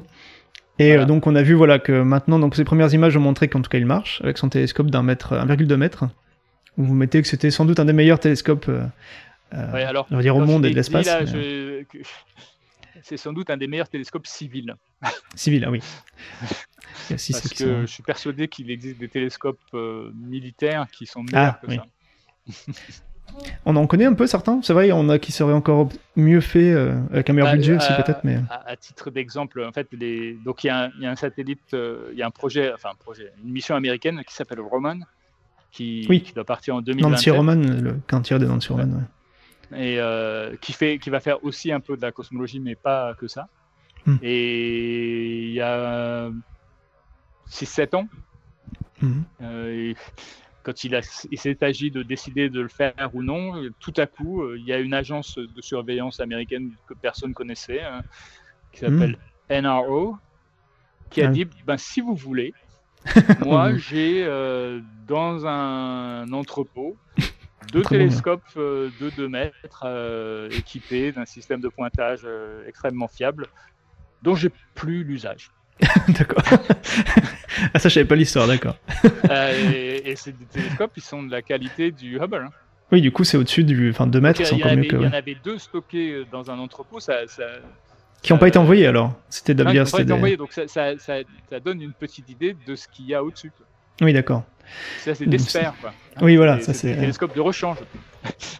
Le vide-grenier, ouais, c'est ça. le jour où il faut un vide-grenier, il y aurait de quoi faire, ouais. Donc, euh, et c'est pareil quand, euh, quand le, James Webb a été proposé. Je pense que vous avez tous vu la, la séquence de déploiement du, du James Webb. Oui. C'est euh, qui était assez folle. Une firme américaine là, qui s'appelle euh, Northrop Grumman qui le fait. Hmm. Premier, dans les premières présentations de, de, ce projet, il y avait quand même des gens dans les, dans les auditoires pour dire Mais attendez, ça marchera jamais ce truc. oui. Ça semblait fou. En tout cas, et les gens de Northrop Grumman disaient Si, si, on a on a une bonne confiance que ça, ah oui, d'accord. faisable. Genre, euh, on l'a déjà fait, quoi. Ah oui, d'accord.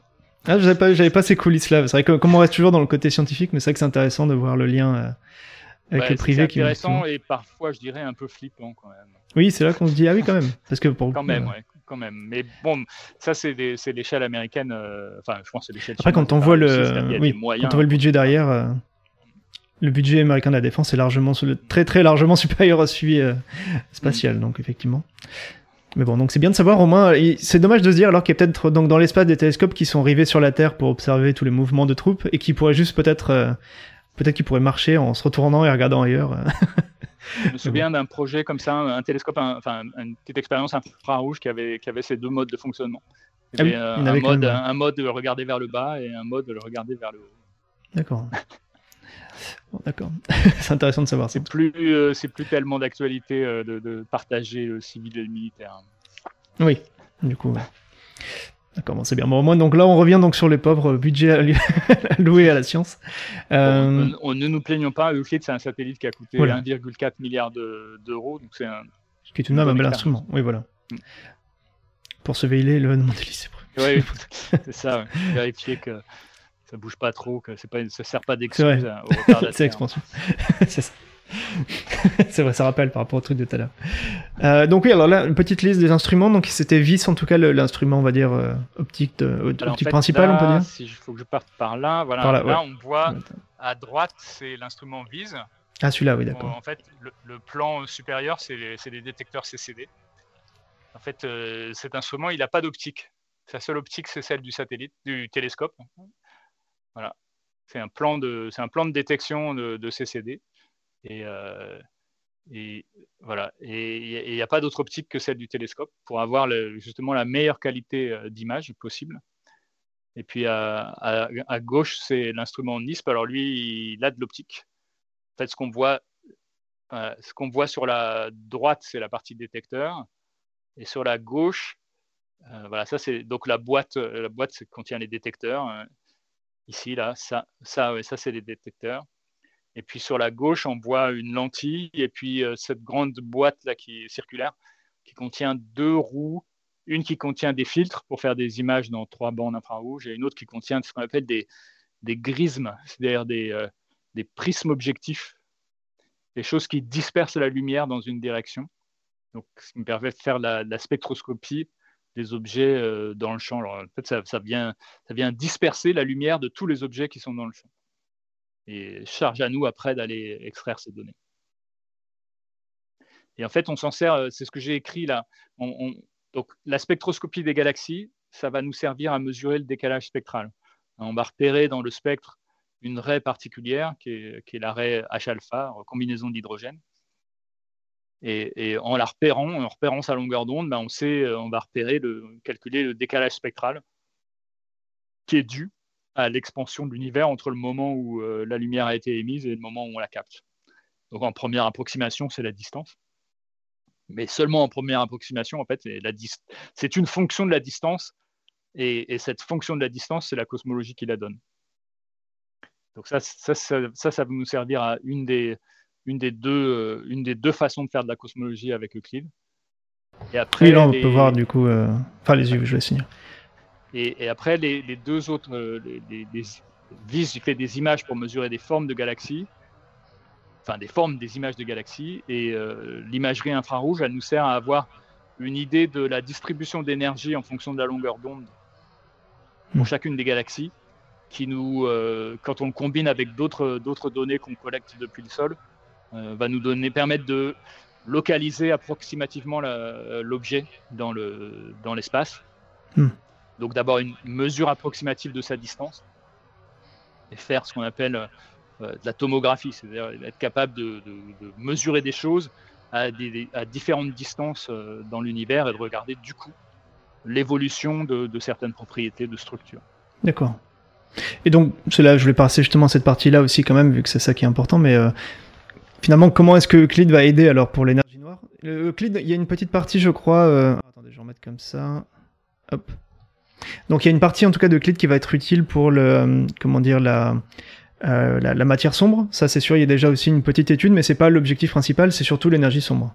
Donc ça, dans les faits concrètement, c'est pourquoi euh, par rapport à ce qu'on a vu au début aussi, comment est-ce qu'on joint finalement les deux là? Ouais, en, fait, ce qu'il faut, ce qu'il faut peut-être voir, c'est que donc la matière sombre, elle est gravitante, donc elle exerce une force d'attraction.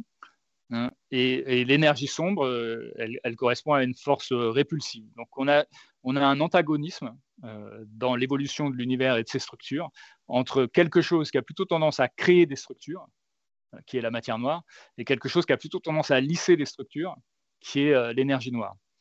Et donc, pour arriver à contraindre les deux à la fois, il faut qu'on l'objet, la façon dont on le fait, c'est qu'on va observer l'évolution des structures, des grandes structures spatiales, au fil du temps.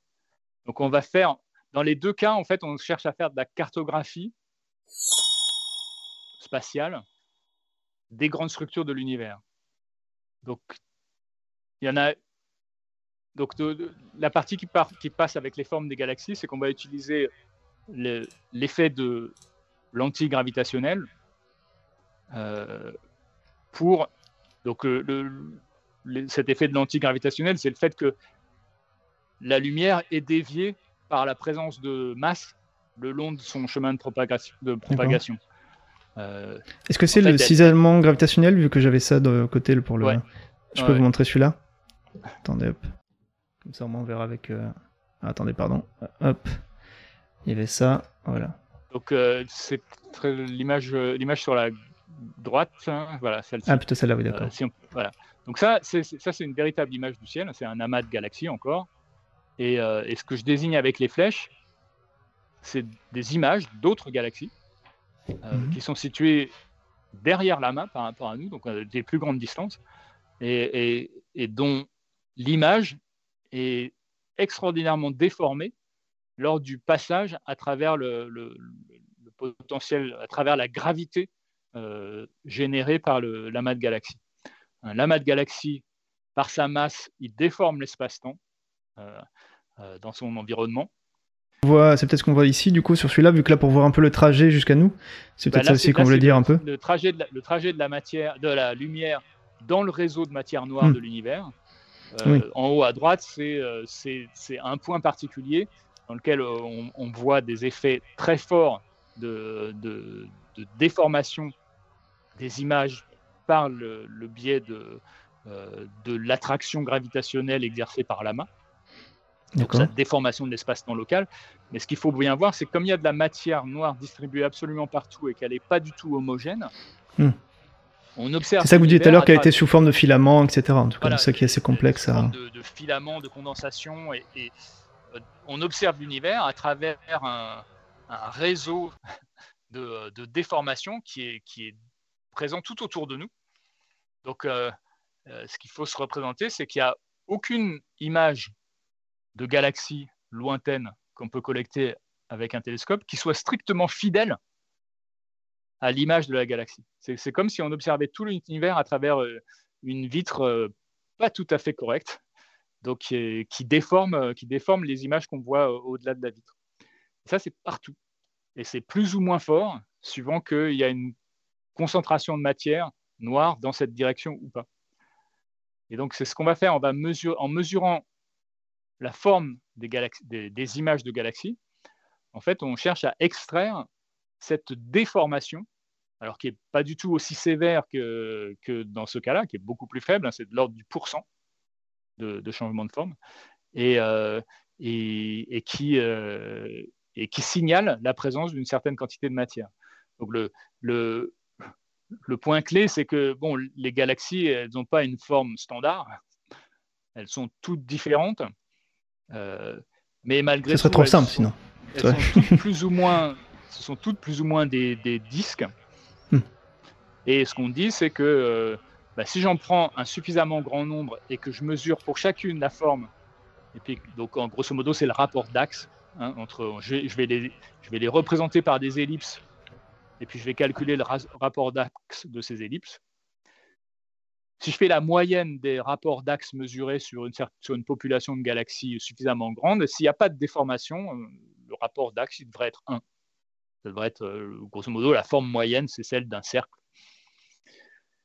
Et s'il y a une déformation systématique du fait de l'existence d'une quantité de masse qui va plutôt. Euh, alors, est-ce que. Oula, oui. Il y a des petits. On s'est perdu un moment. Il y a eu des petites euh, baisses de, connexion, je pense, ouais. Je sais pas si ça marche toujours. Ouais. Ouais, moi je, vois que ça bouge. Je vois peut-être un peu en décalé d'ailleurs. Faut peut-être peut-être couper votre caméra et la remettre pour voir si jamais. Euh, ouais, je vais faire ça. Ah non, c'est bon, ça marche en fait. Ça... Ouais, bon, c'est pas grave. Hop. Ça, y avait une petite désynchro, ouais, c'est pour ça. Ouais. On va voir si ça marche. Des pertes de connexion au CEA apparemment. regarde, mais euh, c'est pas euh, c'est pas l'heure, euh, c'est pas l'heure à laquelle il y a des choses qui se déclenchent au CEA. Ah, c'est vrai. Oui. des choses étranges. donc, donc en, faisant ces moyennes, on va être capable de voir c'est, l'existence d'une déformation systématique. C'est ça, d'accord, donc rapport d'axe. Et, et, ça, ça nous permet de, de mettre en évidence qu'il existe là une quantité de matière, ou, ou plus exactement, en relatif par rapport à d'autres endroits, on va mettre en évidence l'existence d'excès de matière par rapport à d'autres. D'accord. Et donc, à partir de là, oui, voilà, c'est excès de matière, mais là c'est plus le lien pourquoi? Plutôt pour matière sombre alors? Là, là, on fait on va pour matière, sombre. Voilà. Et après, ce qu'on va faire, c'est que quand on aura cette, carte de la distribution de matière sombre, hmm. je disais tout à l'heure, on va faire de la tomographie, c'est-à-dire qu'on va s'intéresser à la carte qu'on peut produire à partir de galaxies qui sont situées à une certaine distance de nous et puis un peu plus loin, et ainsi de suite. Hmm. Donc on aura des séries de cartes à différentes époques.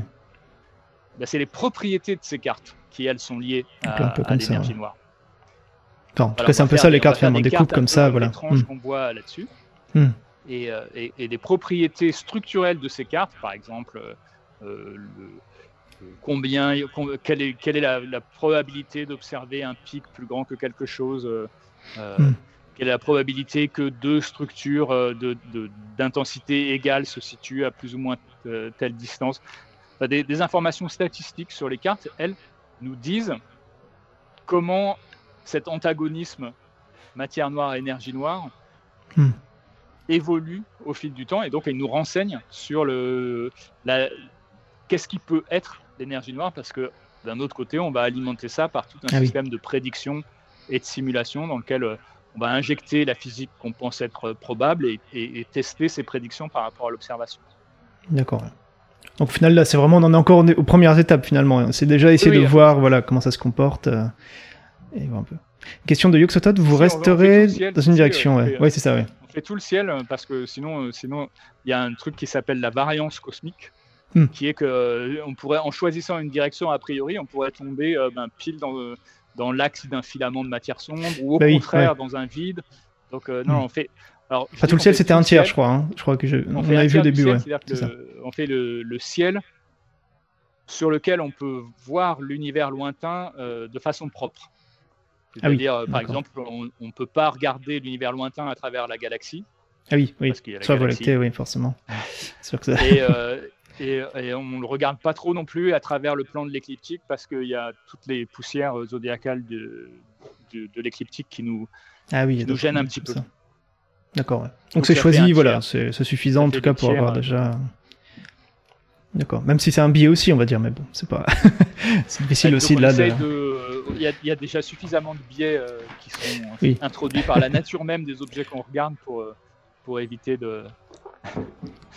D'ailleurs, j'y pensais, on parlait donc de Vera Rubin, donc qui était l'astrophysicienne qui a découvert, enfin, fait partie de celle qui a découvert en tout cas la matière noire, qui du coup, il y a un télescope qui va être fait sur Terre, là, qui va être bientôt en train d'activité, le Vera Rubin justement, et lui aussi va étudier, euh, il y aura une complémentarité, je crois, à venir aussi avec ça. Tout à fait, en fait, euh, donc eux, ils ont un télescope qui est au sol, donc ce qu'ils ont, ce qu'ils ont de bien par rapport à nous, c'est qu'ils ont accès euh, à nous, on n'a qu'une seule bande dans le visible, donc qu'une seule, gamme de longueur d'onde observée dans le visible. Eux, ils l'ont découpé en plusieurs tranches.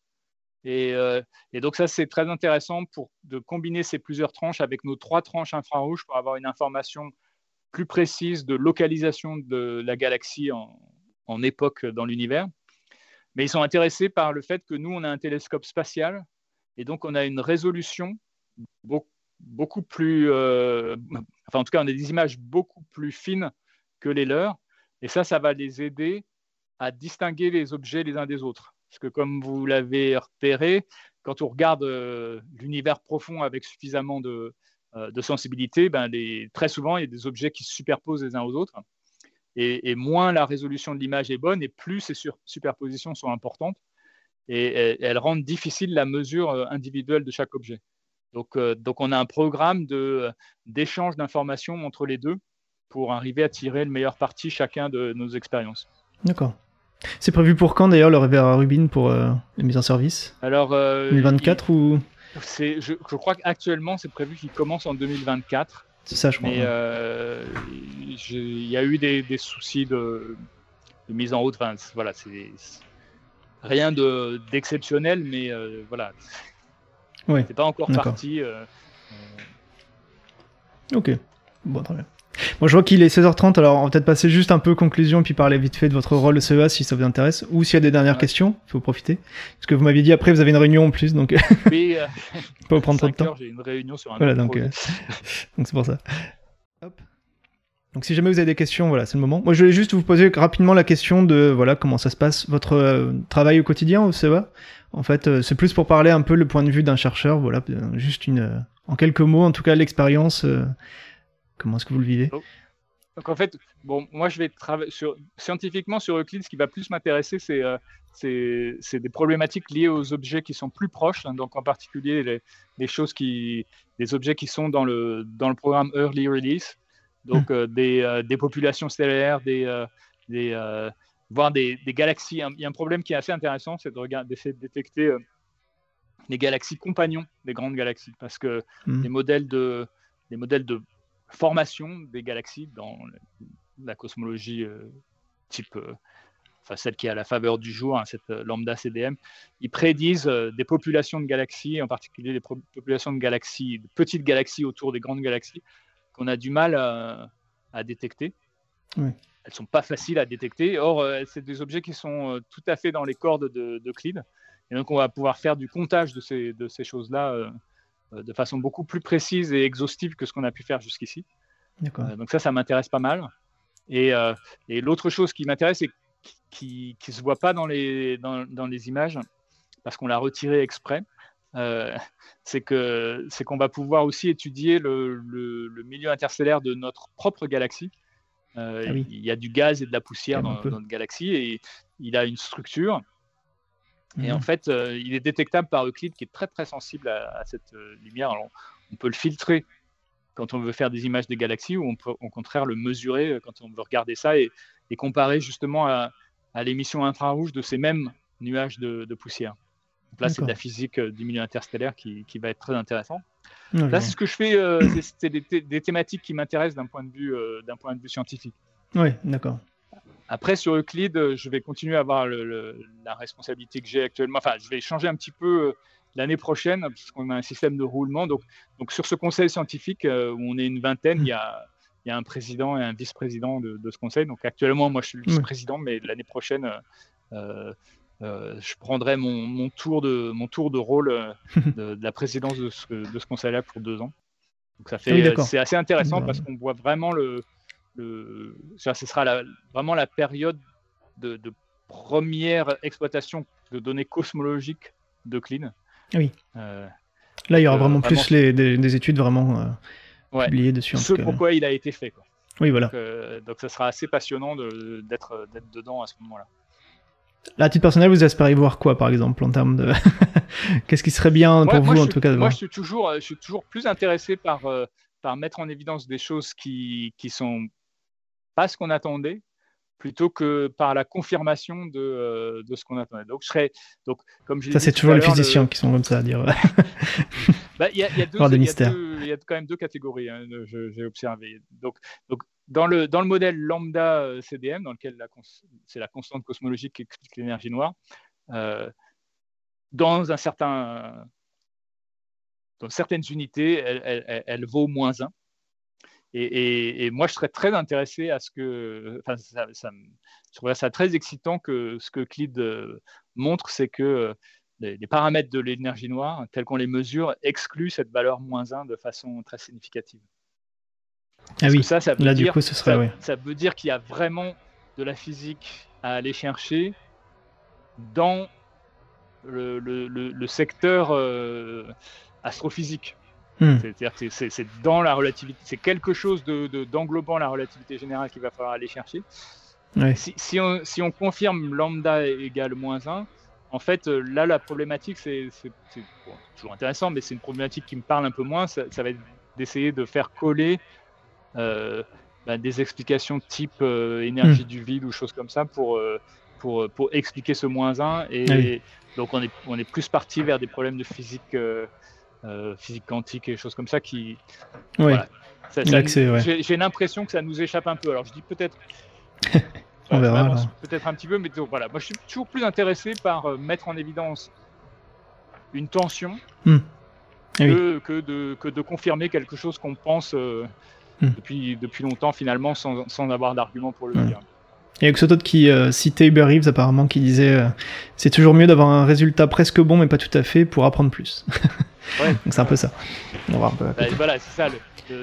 confirmer que c'est euh, que, que, que, que les paramètres de, de l'énergie noire valident l'interprétation en tant que constante cosmologique, ça nous ça nous maintient euh, toujours à ce, même, à ce même endroit qui est oui, mais alors, hmm. qu'est-ce, que, qu'est-ce que peut être la constante cosmologique? Tandis que exclure la constante cosmologique, ça nous ouvre oui. sur tout un tas de possibles que je trouve plus fertiles. C'est ça. Là, il y aurait moyen de s'amuser. Mais après, mais ça soulèverait encore plus de problèmes aussi. Donc, c'est toujours pareil. Mais au moins, c'est excitant. Je pense, voilà, moi, je pense qu'il faut en prendre son parti. La physique, c'est jamais terminé. Oui, c'est ça. On n'est plus comme à l'époque. C'était, je crois que c'était le baron Kelvin qui avait dit ça à l'époque que c'était euh, quasiment fini. Puis au final, euh... fini, il reste plus que euh, la catastrophe ultraviolette du plan noir et, et l'équation de la chaleur à comprendre. Et il y a la physique statistique qui est sortie d'un côté et, et, la mécanique quantique de l'autre. Oui, voilà. c'était bon. c'était un peu plus vaste que prévu.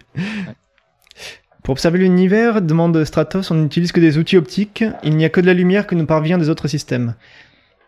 Euh, bon, on commence les ondes gravitationnelles. Il y avait. Euh, voilà, la, réponse est en fait non. En fait non. Il y a maintenant ce qu'on appelle l'astronomie euh, multi-messager. Et, donc par là, on parle de d'autres choses que du domaine électromagnétique. Donc, donc ça fait un certain temps qu'on capte d'autres messagers que, que, du rayonnement électromagnétique. On capte des particules en, en, provenance de l'univers, c'est les rayons cosmiques. ils sont plus compliqués à interpréter parce qu'en fait, ils n'ont pas une trajectoire quasi rectiligne. Donc, euh, euh, ils sont influencés par les champs magnétiques, donc on ne sait pas d'où ils viennent. Donc ils nous donnent des informations, mais, pas, de, localisation. On commence un peu à faire, essayer de faire de l'astronomie avec des neutrinos, mais c'est très compliqué à capter les neutrinos, donc euh, donc c'est pas très efficace. Et donc depuis maintenant quelques années, on fait de l'astronomie avec des ondes gravitationnelles, qui est sans doute quand on dit euh, astronomie euh, multimessager, euh, en fait, essentiellement, ça se réduit à dire électromagnétique d'un côté, onde gravitationnelle de l'autre. c'est vraiment, c'est vraiment le nouveau continent d'exploration qu'on a, qui nous donne. On disait une nouvelle fenêtre sur l'univers, voilà. Substantielle, quoi. Hmm.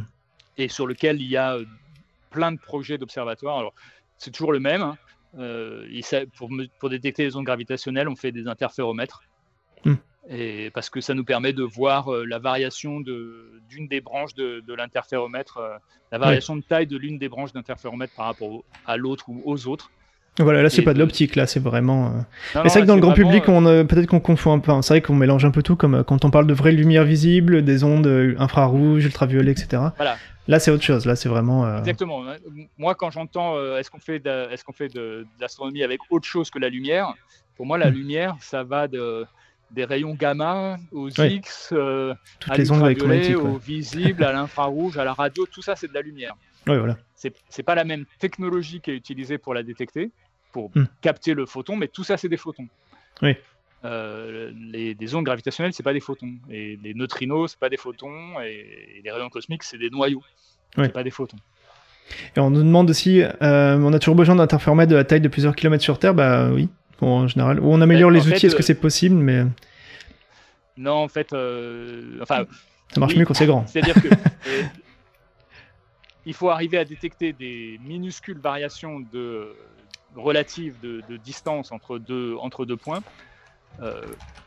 pour, pour, détecter des ondes gravitationnelles, le passage d'ondes gravitationnelles. Et donc, on a le choix de faire soit des interféromètres très grands, soit d'avoir la capacité de détecter des variations extrêmement fines.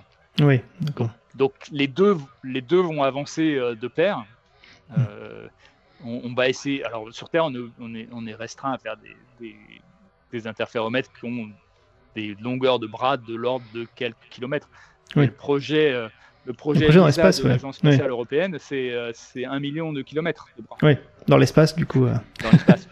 Donc là, ouais, ça prend moins de place au moins, c'est bien. Et l'intérêt des ondes gravitationnelles, il, est formidable parce que euh, autant le, rayonnement électromagnétique, il est absorbé par euh, hmm. ce qui peut se trouver entre nous et, l'objet qu'il émet, autant, autant le, les ondes gravitationnelles ne le sont pas.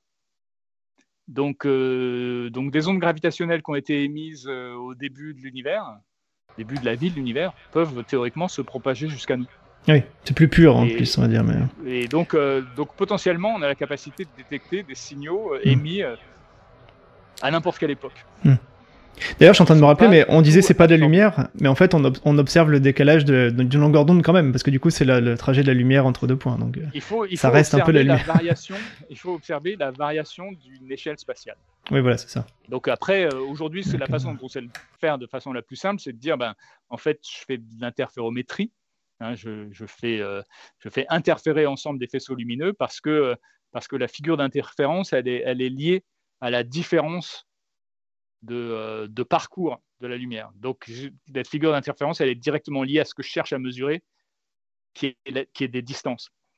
Mais si vous avez une autre idée pour mesurer des variations de, de distance entre, entre différents points, elles peuvent servir à détecter des ondes gravitationnelles. D'accord. D'accord, donc n'hésitez pas à envoyer vos idées, candidater à l'Agence spatiale et à l'Agence spatiale surtout.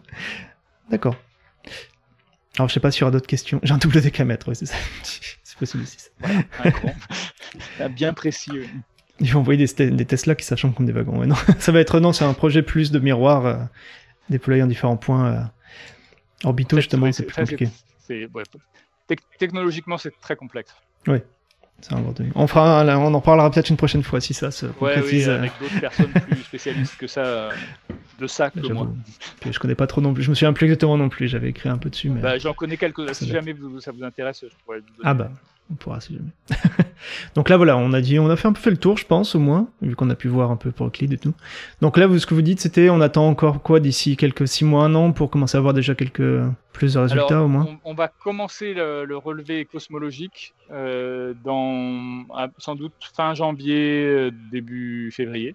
Là, on a encore, on a encore euh, un, ou deux mois de de, de, réglage, enfin de, hmm.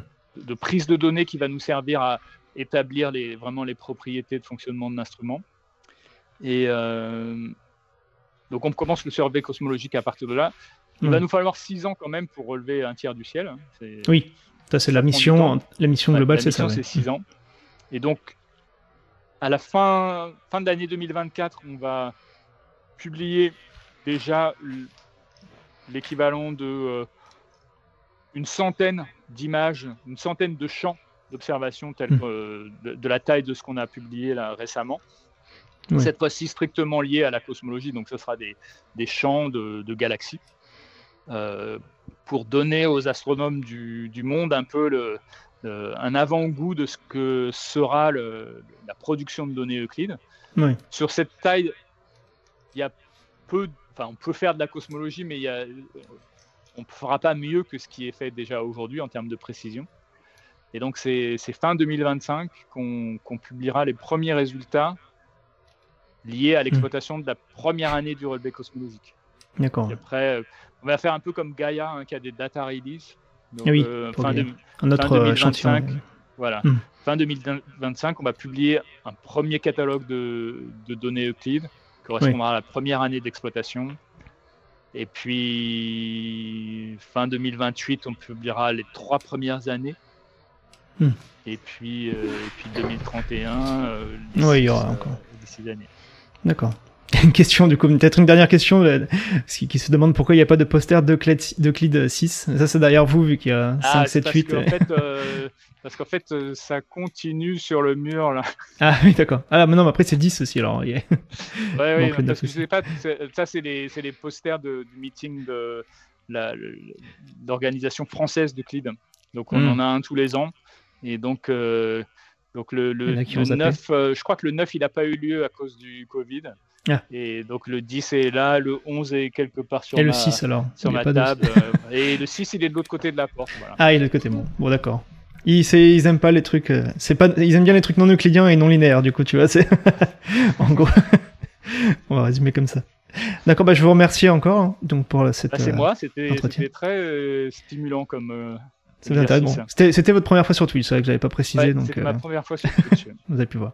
Ouais, Alors que, voilà. que je suis passé sur Twitch. Hein. Voilà, c'est bien. Et donc, ce sera en replay sur YouTube aussi, euh, ça admettre. C'était très important. Merci, les gens disent merci en tout cas. Et l'ingénieur dit merci parce que c'était important pour lui de savoir le...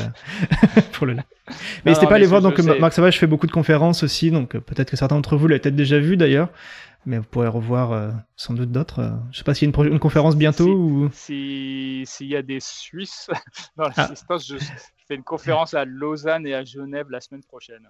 il y en a un qui passe souvent dessus, je lui dirais, mais il n'était pas là, mais ça leur intéresse.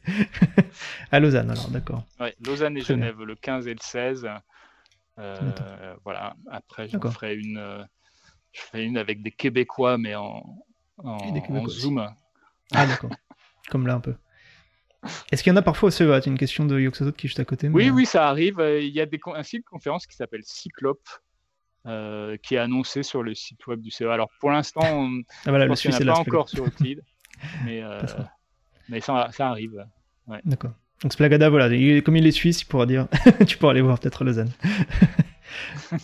voilà, très bien. Bah, je vais vous laisser. En plus, moi aussi, j'ai un truc après 17h aussi d'ailleurs, mais bon, j'enchaîne aussi. Bah, merci encore alors. Il n'y a pas de quoi. Euh, bon courage alors pour les suites, euh, Merci, ouais. la suite de Clid. On suivra ça avec attention. Euh. J'ai hâte de voir les résultats maintenant. Alors, avec de... oui. Nous aussi. Je surveillerai le lambda moins 1. ce sera intéressant. Voilà, ça, ça, aura été dit quelque part, enregistré sur YouTube. Voilà, c'est ça. Et on verra bien ce que ça donne. on pourra. Très bien. Bon voilà, bah, j'en vous dis merci en tout cas, donc merci aussi aux bah, spectateurs. Très, très sympa. Ouais. Voilà. Bah, merci encore alors, bonne journée et bonne réunion pour après. ouais.